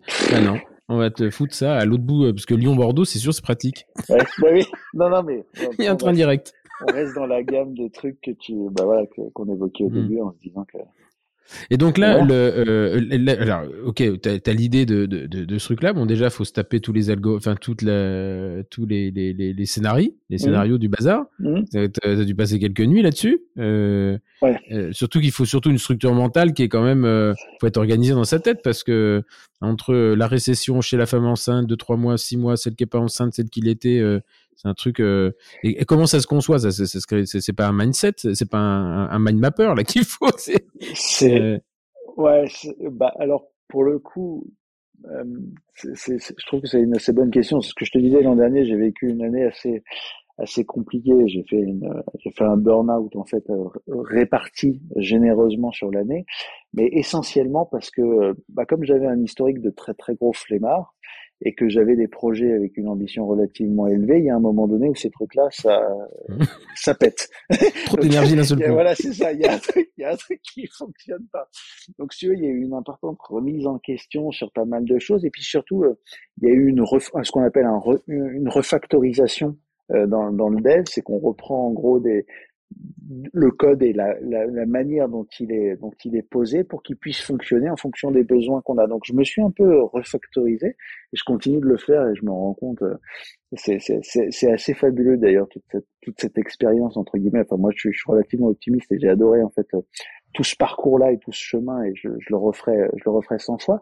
Mais effectivement sur, sur l'aspect du mindset, il a fallu que il a fallu que je, je me construise et que je reconstruise effectivement l'application dans dans la foulée. Et donc après, c'est ce que je te disais aussi, hein, c'est que c'est imparfait, mais ça le sera jamais, parce que, bah, disons, la science est la science, mais ça, ça, en permanence, en fait, si tu veux, ça continue d'apprendre. Et tu me posais la question tout à l'heure sur ChatGPT, on a un petit module dans l'OVIS dans lequel on a créé un environnement qui utilise une partie de GPT, mais dans un environnement qui est clos à l'OVIS et qui apprend continuellement sur la base des questions du cabinet dentaire. Donc, euh, je sais pas, il y, a, il y a milliers de questions, mais tu vois, le, comment je fais un prélèvement à napat, comment je fais, enfin, tu vois, qu'est-ce que c'est quand j'ai un truc blanc, etc. Donc, euh, bref, il y a, y a, pas mal de, de, choses qui se confondent un petit peu dans cette application, et c'était, en fait, si à la fin tout ça, ça fonctionne et que voilà, on, on fait tout ce qu'on a prévu de faire avec cette application, le, c'était la mise en harmonie de tous ces éléments-là, je pense, qui était. Et, et le développement, c'est, quoi? C'est un de tes associés? C'est un, t'as, t'as Ah non, embauché non, un développeur? Bah, à un moment donné, on en a eu jusque 10 hein, dans l'entreprise en Oh même temps. vache. Et là, il y en a, ouais, bah, c'est, bah, non, mais après, on a fait des conneries aussi, hein, plein de conneries. Mais aujourd'hui, il y en a trois à temps plein et euh, c'est suffisant. C'est suffisant. On est dans un stade de l'entreprise où, ouais, Les développeurs, c'est des gens à part quand même, non? Ouais, c'est des gens à part, mais c'est des gens, euh, aussi des gens fabuleux, quoi. Ils Ah non, tous, ils sont euh, géniaux, mais euh, ils sont géniaux, mais euh, ils sont géniaux dans tous les sens du terme. C'est moi, j'ai, vu des trucs. euh, Ah, c'est, des gens particuliers en termes des d'embauche. euh, ouais. vache, c'est. Bah écoute, on a eu, on a eu, alors on a fait aussi quelques erreurs, quelques boulettes sur le chemin, bien sûr, parce que rien n'est, voilà, puis c'est un apprentissage et au final, si on a payé pour quelque chose à la fin, bah, ça aura été pour ça et je trouve ça, je trouve ça incroyable quand même. Mais effectivement, c'est des, c'est des profils particuliers, mais ceux avec qui on bosse aujourd'hui, moi, je les changerais pour rien au monde. Ils sont super et on va construire une équipe sur cette base-là. Et là, là, vous êtes en, euh, vous êtes en pépinière ou t'es, t'es sorti, euh, t'es complètement autonome là? Ah non, non, non, on a été, un- on a été incubé. Après, la, la, la, ce qu'on a considéré comme étant une valeur ajoutée de l'incubateur, ça, elle est passée, même si officiellement on est toujours en, en incubation. Euh, on prend, on prend ce qu'on a à prendre pour pouvoir, pour pouvoir avancer. Puis là, en fait, on est dans notre, dans notre process de levée de fonds. D'accord. Parce que tu me disais que tu avais discuté avec Enzo, mais Enzo, il est, il est pas à Lyon, lui, il est à Paris. Ouais, il est à Paris et il est descendu euh, dans mon cabinet là euh, avant-hier. D'accord, ok. Donc ah oui, non, mais c'est pas, c'est, c'est- vous étiez pas en, en partage, dans- enfin, vous étiez pas en, Ah si, il y a dans un, un incubateur. euh. Non, non, alors il y a un an, on avait déjà discuté un petit peu. À l'époque, il était, bah, il est toujours d'ailleurs à Station F. Mais euh, non, non, bah, après, moi, je suis au courant de, enfin, j'essaye de me tenir au courant, en tout cas, de, d'un peu tout ce qui se fait Oui, c'est ça, il était- cette- Station F, à- mais c'est à Paris, Station F, il n'y en a pas à Lyon. Non, non, il y en a pas. Non, non, non, du tout. Bah, des Et incubateurs, lui, a euh, euh, ok. Et donc là, euh, donc of- officiellement, t'es plus incu- plus incubé, mais comment comment financièrement tu trouves parce que les incubateurs ils vont te ils vont te donner de l'électricité le, le machin, mais les payer 10 développeurs pendant un moment, c'est faut c'est- pas c'est pas en soignant c'est pas en soignant Ah des, des gens dans un cabinet que tu le payes. Ça vient d'où ça? Ah non, alors non, non. En plus, en plus, si tu veux, moi j'ai mis un point d'honneur au fait que il n'y a pas de détournement de fonds. Mon cabinet sert pas à financer le développlement. Non, non, mais Non, tu, fais ce que tu veux de ton pognon. Hein. Ah oui, non, non, mais alors oui, je suis d'accord que je fais ce genre de soignant, mais non, ça, ça a jamais. En fait, j'ai, j'ai, enfin, les, les choses sont structurées différemment. Mon associé, en gros, était faisait de l'audit euh, financier lui avant de, de passer à temps plein dans, dans l'Ovis, et euh, c'est lui qui, qui manie un petit peu avec la manière la, la stratégie financière de l'entreprise. Et aujourd'hui, euh, bah, je sais pas, on, on a eu un petit peu. Euh, à peu près 700 000 euros, euh, je dirais, en prêts, subventions, etc. Ce qui, en soi, est une prouesse absolue. Mais vraiment. C'est une prouesse que- absolue, mais 700 000 balles, tu fais pas grand chose avec 10 développeurs. Hein. Alors, 700 000 Tu balles. fais pas un an. Hein. ah non, on n'a pas fait un an. On n'a pas fait un an. On a fait. Je connais un peu mois. les salaires des développeurs. Euh... Alors- c'est ça. En fait, non, mais alors, ouais, mais alors attends, il faut faut faut que tu te méfies par rapport à ça parce qu'en fait, il y a des, il y a, il y a 700 000 euros qu'on a obtenus en cash, mais tu as aussi tout un tas de d'accompagnement à l'innovation où tu as des prises en charge euh, ponctuelles, disons sur deux ou trois mois de salaire de développement, de prestations, disons. Tu peux aussi avoir des gros abattements sur tes euh, charges sociales, voire euh, les rendre Mhm. quasiment inexistantes. Donc, tu as des effets de levier qui sont euh, qui, qui vont au-delà de ces 700 000 balles qu'on a réussi à activer, qu'on continue d'activer. Aujourd'hui, on est dans une phase en fait où le développement est fini entre guillemets. Il sera jamais fini, mais en gros, la, la proposition de valeur est bien cernable en gros sur l'application, donc elle est vendable. Et donc en fait, on inverse un tout petit peu la tendance en passant d'une phase de R&D euh, un peu violente à une phase de commercialisation un peu plus violente. Donc la, la répartition des, des charges euh, se bascule un petit peu plus sur la- l'aspect commercial. Et on est dans un moment où on bridge. Donc on a, on va chercher à peu près 150 000 euros en gros euh, d'investissement auprès de, de personnes intéressées à l'idée d'investir. Donc ça c'est voilà pour bridger en attendant notre levée. Donc c'est vraiment pour ce financement. Ah oui, donc ça, c'est un- c'est un même pas un seed, c'est un. c'est même pas. un- bah, Non. non, c'est même pas. un Chercher un faut chercher un peu de cash, quoi. On cherche juste un petit peu de cash pour tenir, mais on n'en a pas fondamentalement besoin puisque le dev est là, la force de frappe commerciale on l'a aussi. Donc en fait c'est vraiment plus un, c'est- c'est vraiment un petit bridge. C'est c'est un, c'est un petit bridge en fait entre ta la, la, la, fin du cash fourni par, par les banques et puis par toutes ces subventions, et le moment où tu es censé pouvoir lever. Donc en fait, dans la notion, voilà, dans, dans l'aspect temporel de la vie d'entreprise, c'est un truc qui est décrit de partout. C'est absolument incroyable quand tu les as lus de le vivre, parce qu'en fait, mmh. tu crois toujours que tout ce que tu as lu, ça s'appliquera probablement pas à toi. Tu mmh. vois, les huit pivots, les mecs qui décrivent que la vie d'une entreprise, c'est de 6 à 8 pivots. Donc, tu arrives avec ton mmh. produit d'innovation, puis tu pivotes 6 à 8 fois. Puis tu dis, bah non, pas moi. Et puis, tu regardes en arrière, et puis tu dis, putain, salaud, quoi. Je vais t'écouter maintenant. voilà, c'est ça. Je le tournis. Des pivotés, je le tournis. c'est ça. Mais non, mais c'est, et puis c'est surtout qu'en fait, tu te dis, maintenant, je relis ces livres, je relis ces, ces, phrases, et je me dis, oh, putain, je les ai pas lus. Je les ai pas lus comme je les lis maintenant et je me dis en fait c'est non mais c'est bien sinon je dirais en fait souvent si tu savais ce qui t'attend tu vas pas. Ah ben attends je, tu rigoles mais le parallèle que je fais tout le temps c'est ce copain qui avait trois enfants quand je n'en avais pas qui m'a dit non mais attends Charles. Profite dors viens peu ta vie parce que voilà. Et le même copain qui me dit avant le deuxième il me dit putain mais un c'est les vacances Charles. Donc profite. Et j'ai dit écoute c'est bon maintenant je t'écoute. On y va parce que voilà. Donc c'est exactement la même chose et c'est absolument incroyable. Enfin il y a rien qui se non, là, vous êtes deux associés dans cette. Euh, tu as ton associé le, financier, là? Ouais, alors on est deux associés. On a réussi à se maintenir à deux associés à cet endroit-là. Les gens qui investissent dans cet intervalle pour le bridge auront ce qu'on appelle des BSR. Je sais pas si tu sais ce que mmh, c'est, mais c'est voilà, c'est des bons de souscription donc euh, qui sont convertibles euh, à la à la levée. Et donc à ce moment-là, au moment de la levée, bah il y aura tous ces associés-là qui rejoindront d'un coup. Et le, les 700 de départ, c'est quoi? C'est la BPI c'est euh, Alors ouais, c'est la BPI ah en, grande partie. Alors ouais, la, BPI, c'est compliqué. Hein. Alors bah ouais, bah, c'est ce que je te dis. En fait, euh, mm. c'est agréable de. Là, faut un mec du métier. Ton associé, c'est un mec du métier, non? Bah oui, oui, oui. Ah, oui, oui fortement. Et tous les leviers actionnables ont été activés et continuent d'être activés. Moi, je suis toujours, enfin, je suis toujours ébahi. Et puis, et c'est un élément déterminant de la survie d'une entreprise. Et ça, si tu veux, moi, je pouvais pas l'anticiper. Je suis allé avec ce mec parce que c'est un bon ami d'enfance. Sais les valeurs qu'il a, le niveau de, de rigueur qu'il a dans les projets, dans les machins qui montent, etc. Donc quand en fait on s'est on s'est lancé dans ce domaine-là, plein de gens me demandaient pourquoi je m'associais pas avec un mec en IA, mais c'est pas ce que j'allais chercher, si tu veux. Hmm. Non non, c'est le meilleur show que t'as fait. Bah, le meilleur show que t'as fait parce que le mec en IA, à la limite tu lis un peu, tu te, bon t'arrives à des mecs qui t'expliquent. La finance, c'est c'est c'est bah, incompréhensible cette histoire. En fait, il y a plein de choses. Ouais ouais, en fait c'est. Bah, disons, non, et puis le, le, mec, s'il sait, le, s'il sait faire une levée de fonds, je veux dire, c'est euh, tous ceux qui, qui en ont fait, c'est, c'est un métier, ça, tu ah, t'improvises pas. Hein. Mais tu, tu lèves plus sur un PowerPoint, hein, surtout en Et quand je vois, ouais, ouais, puis quand je vois en fait les fonds, euh, là c'est agréable parce que le fonds, si tu veux, euh, qui va nous accompagner. Alors je peux, je peux pas donner son nom, j'ai déjà fait la boulette une fois, mais en fait le fonds qui va nous accompagner, c'est un fonds extrêmement sérieux. C'est un des, un des rares fonds à qui on a présenté le projet et l'idée, qui a tout de suite absolument tout saisi et qui posait des questions d'experts comme aucun autre fonds mmh. l'a fait. Ils ont été très très proches de, de tous les produits et toutes les briques, je dirais, que nous, on intègre dans notre solution, et notamment dans tel monitoring.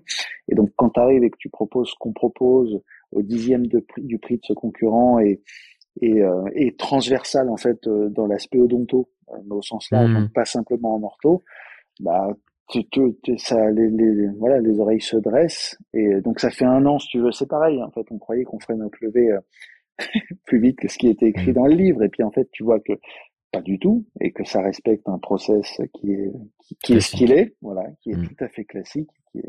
Mais c'est et, euh, et euh, le, le, le, comment dire donc là vous allez euh, là vous êtes vous êtes encore sur le dans la dans l'incubateur physiquement et ça c'est les les tu vas déplacer sur ton nouveau site les 1000 mètres carrés ou pas encore? Non non non du tout non. Lovis ah c'est chez mon associé à Paris voilà tout à fait. euh, moi, en fait, j'ai juste été, euh, je, je, suis juste, en fait, si tu veux, moi, je, je veux pas outrepasser mes fonctions dans l'entreprise dans laquelle, alors, dans Lovis, mais dans Oralcap, c'est pareil.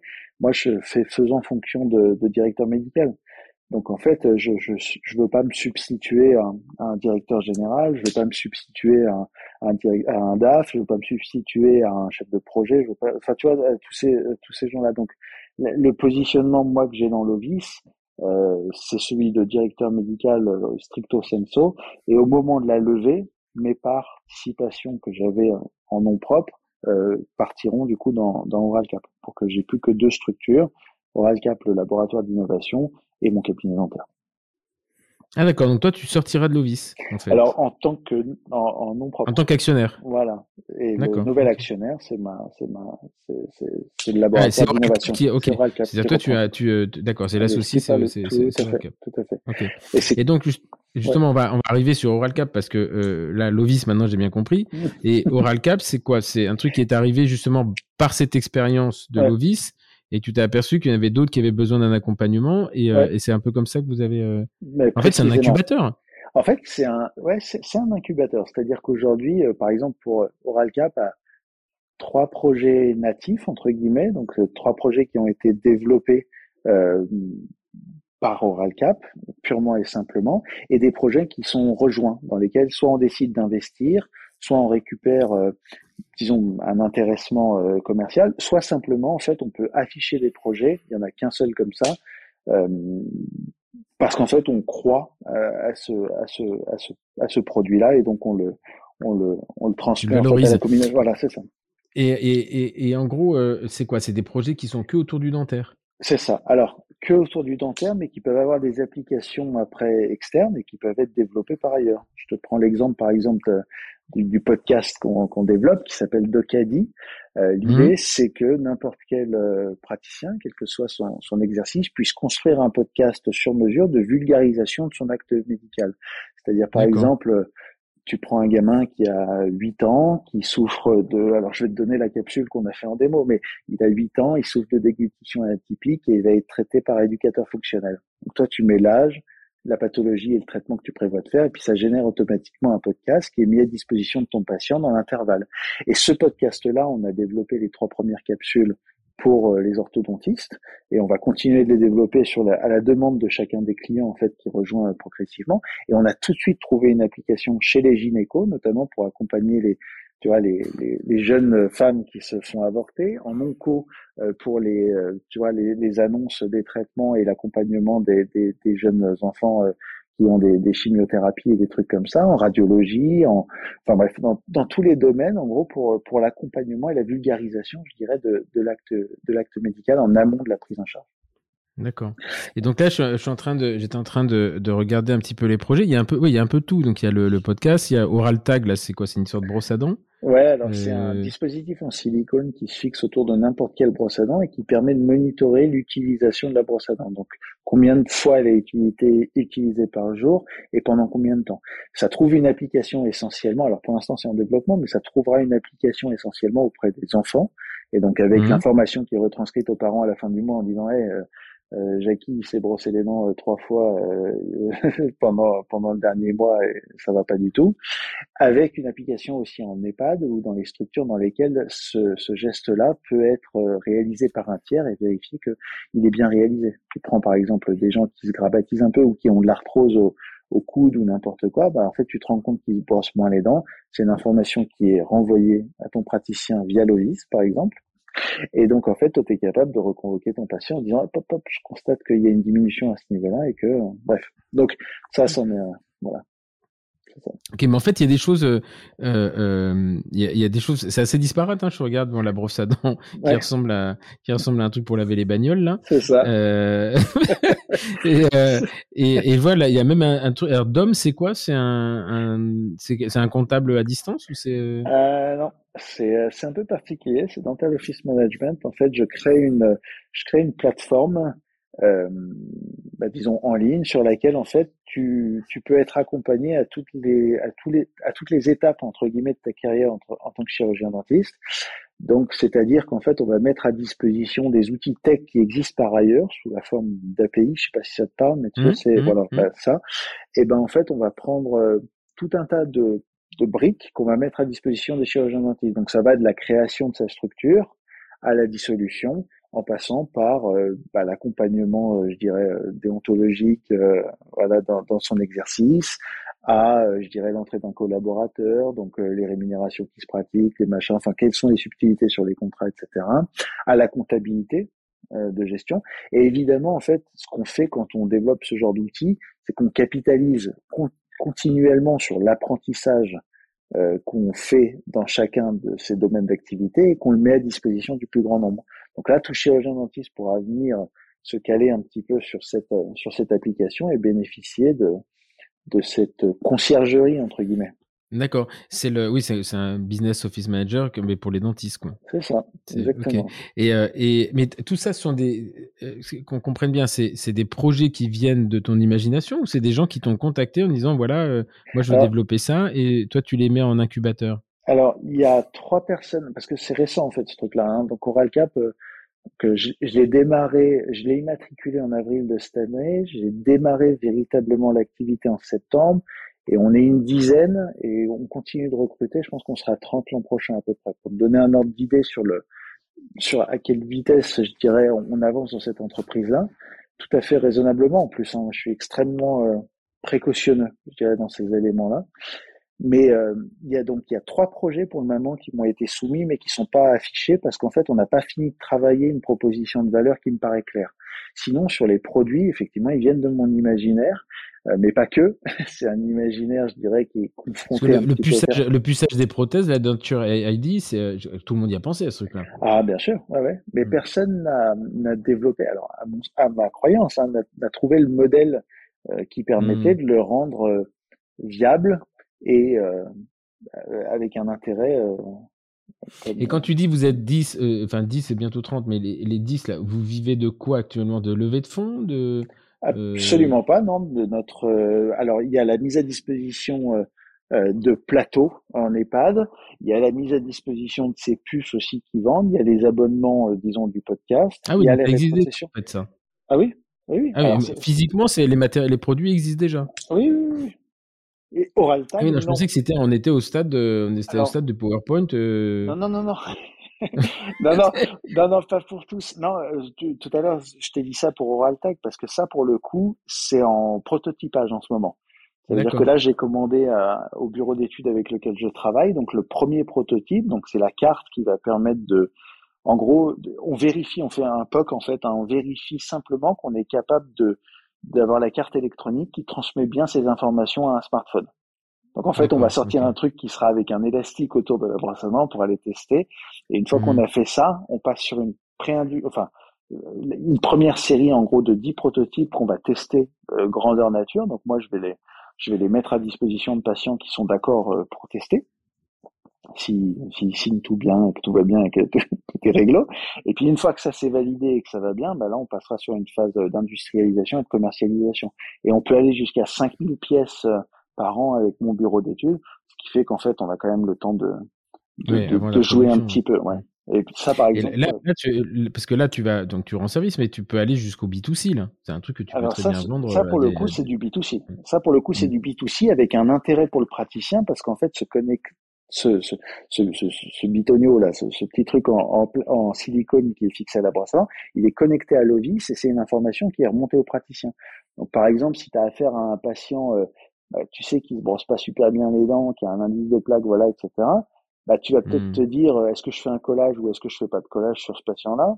Est-ce que je lui fais pas plutôt un plombage ou enfin bref, tu, tu, mmh. tu vois, t'orientes un petit peu ta prise en charge en fonction de cet élément-là.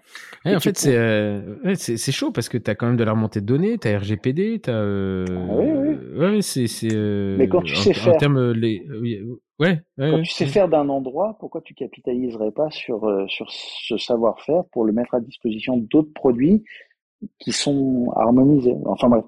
Donc en fait, franchement, enfin, en, synthèse, tu veux, le laboratoire d'innovation, c'est vraiment un truc moi dans lequel je m'éclate. Je, m'amuse trop à développer tout un tas de tout un tas de petits jouets avec une espèce de cohérence industrielle parce que bah c'est pas tout développer des jouets, il faut quand même mmh. réussir à les commercialiser dans la foulée. Mais la volonté d'OralCap, c'est vraiment de se situer à cet endroit-là, sur le développement de nouveaux produits, et ensuite de passer la main éventuellement à, à des, des, gens qui, voudraient gérer ça à temps plein, et donc de, racheter un petit peu le bousou en gardant une, participation dans ces entreprises-là.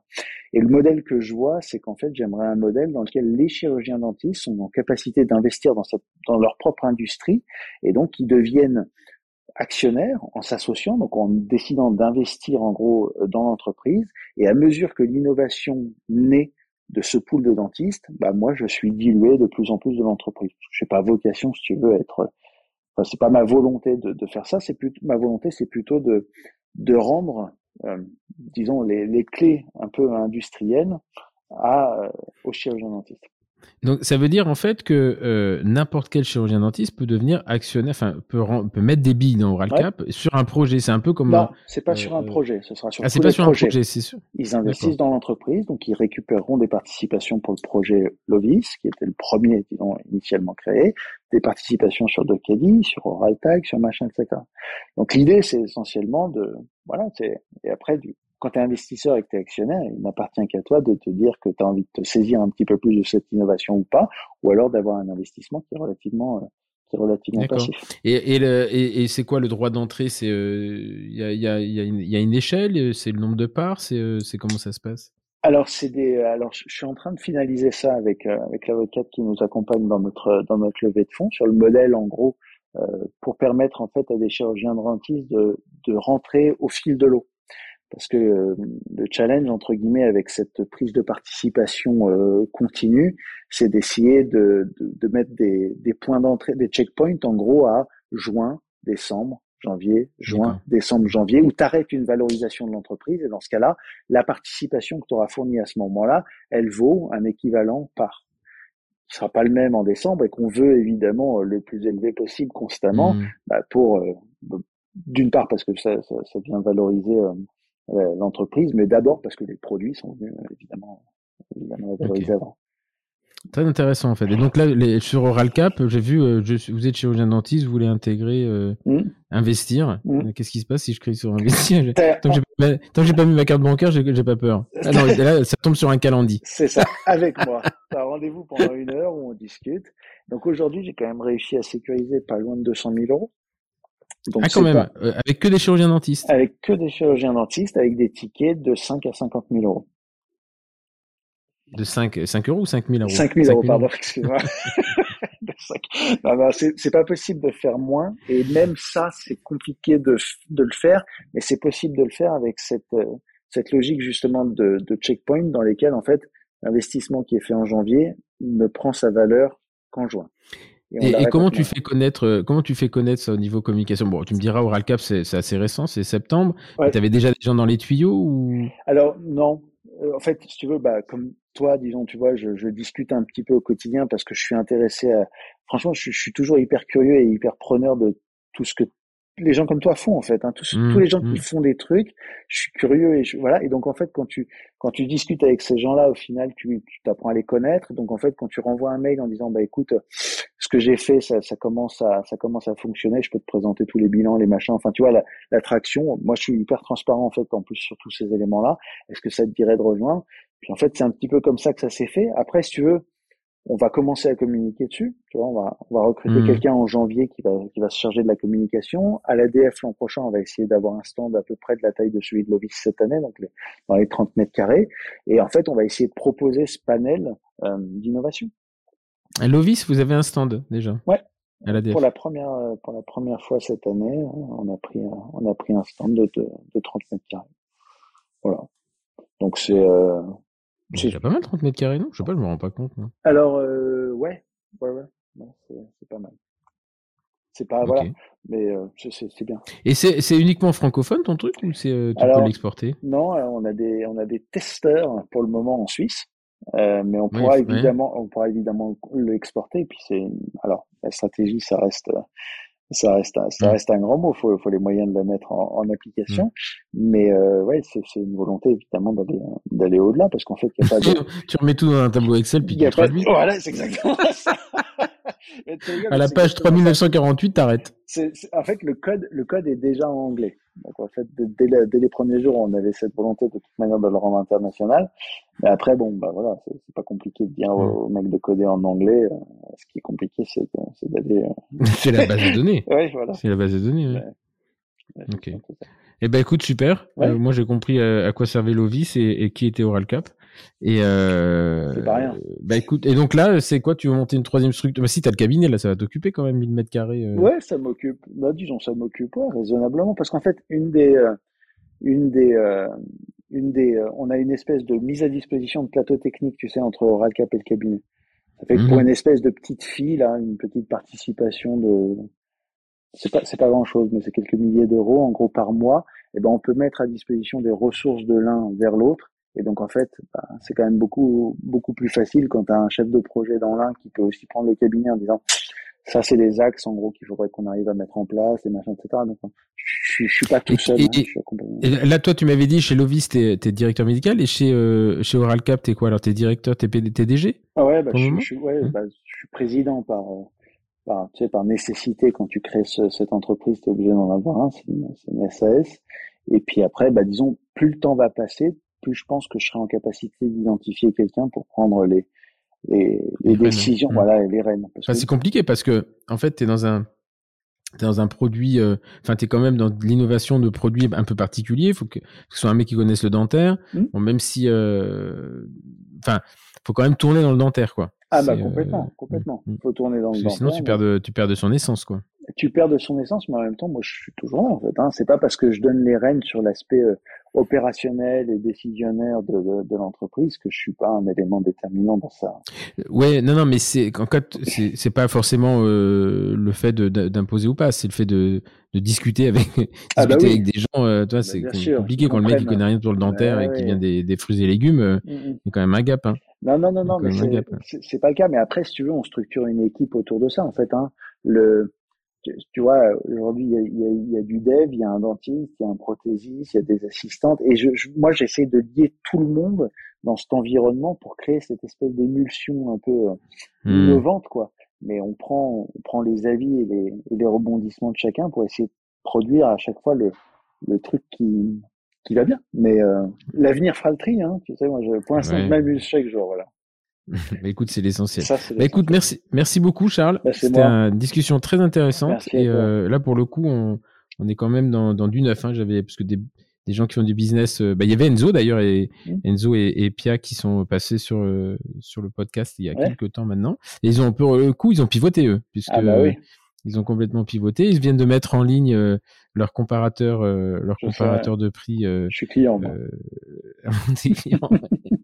Et euh, voilà, je l'ai eu au téléphone très longuement la semaine dernière là-dessus. Mmh. Euh, c'est deux jeunes. Et d'ailleurs, c'est euh, c'est une lyonnaise qui m'avait donné leurs coordonnées. C'était Brigitte Grogoja, je crois, qui, qui est passée sur ce podcast aussi et qui m'avait donné ses coordonnées. Eh ben, écoute, merci beaucoup. je t'en prie. c'est un moment très intéressant. Et puis, bah, longue vie. si je descends à Tassin, là, je te, je, te cache pas que je viendrai, je viendrai chez Émilie. Je sais que t'es pas loin. je crierai dans le garage pour voir si t'as as réussi à trouver une communication. c'est assez marrant ça. Et bah écoute, merci pour tout. Bon, bon, développement à tout ça. Mm. Et puis, bah, merci à vous tous de nous avoir écoutés. On est voilà, si vous avez fait euh, une petite course à pied du samedi matin. Vous aurez, passé 1h40 avec nous et c'est toujours un plaisir. Moi, je vous donne rendez-vous très bientôt pour un nouvel épisode, une nouvelle aventure, une nouvelle personne. À très bientôt. Merci. Au revoir.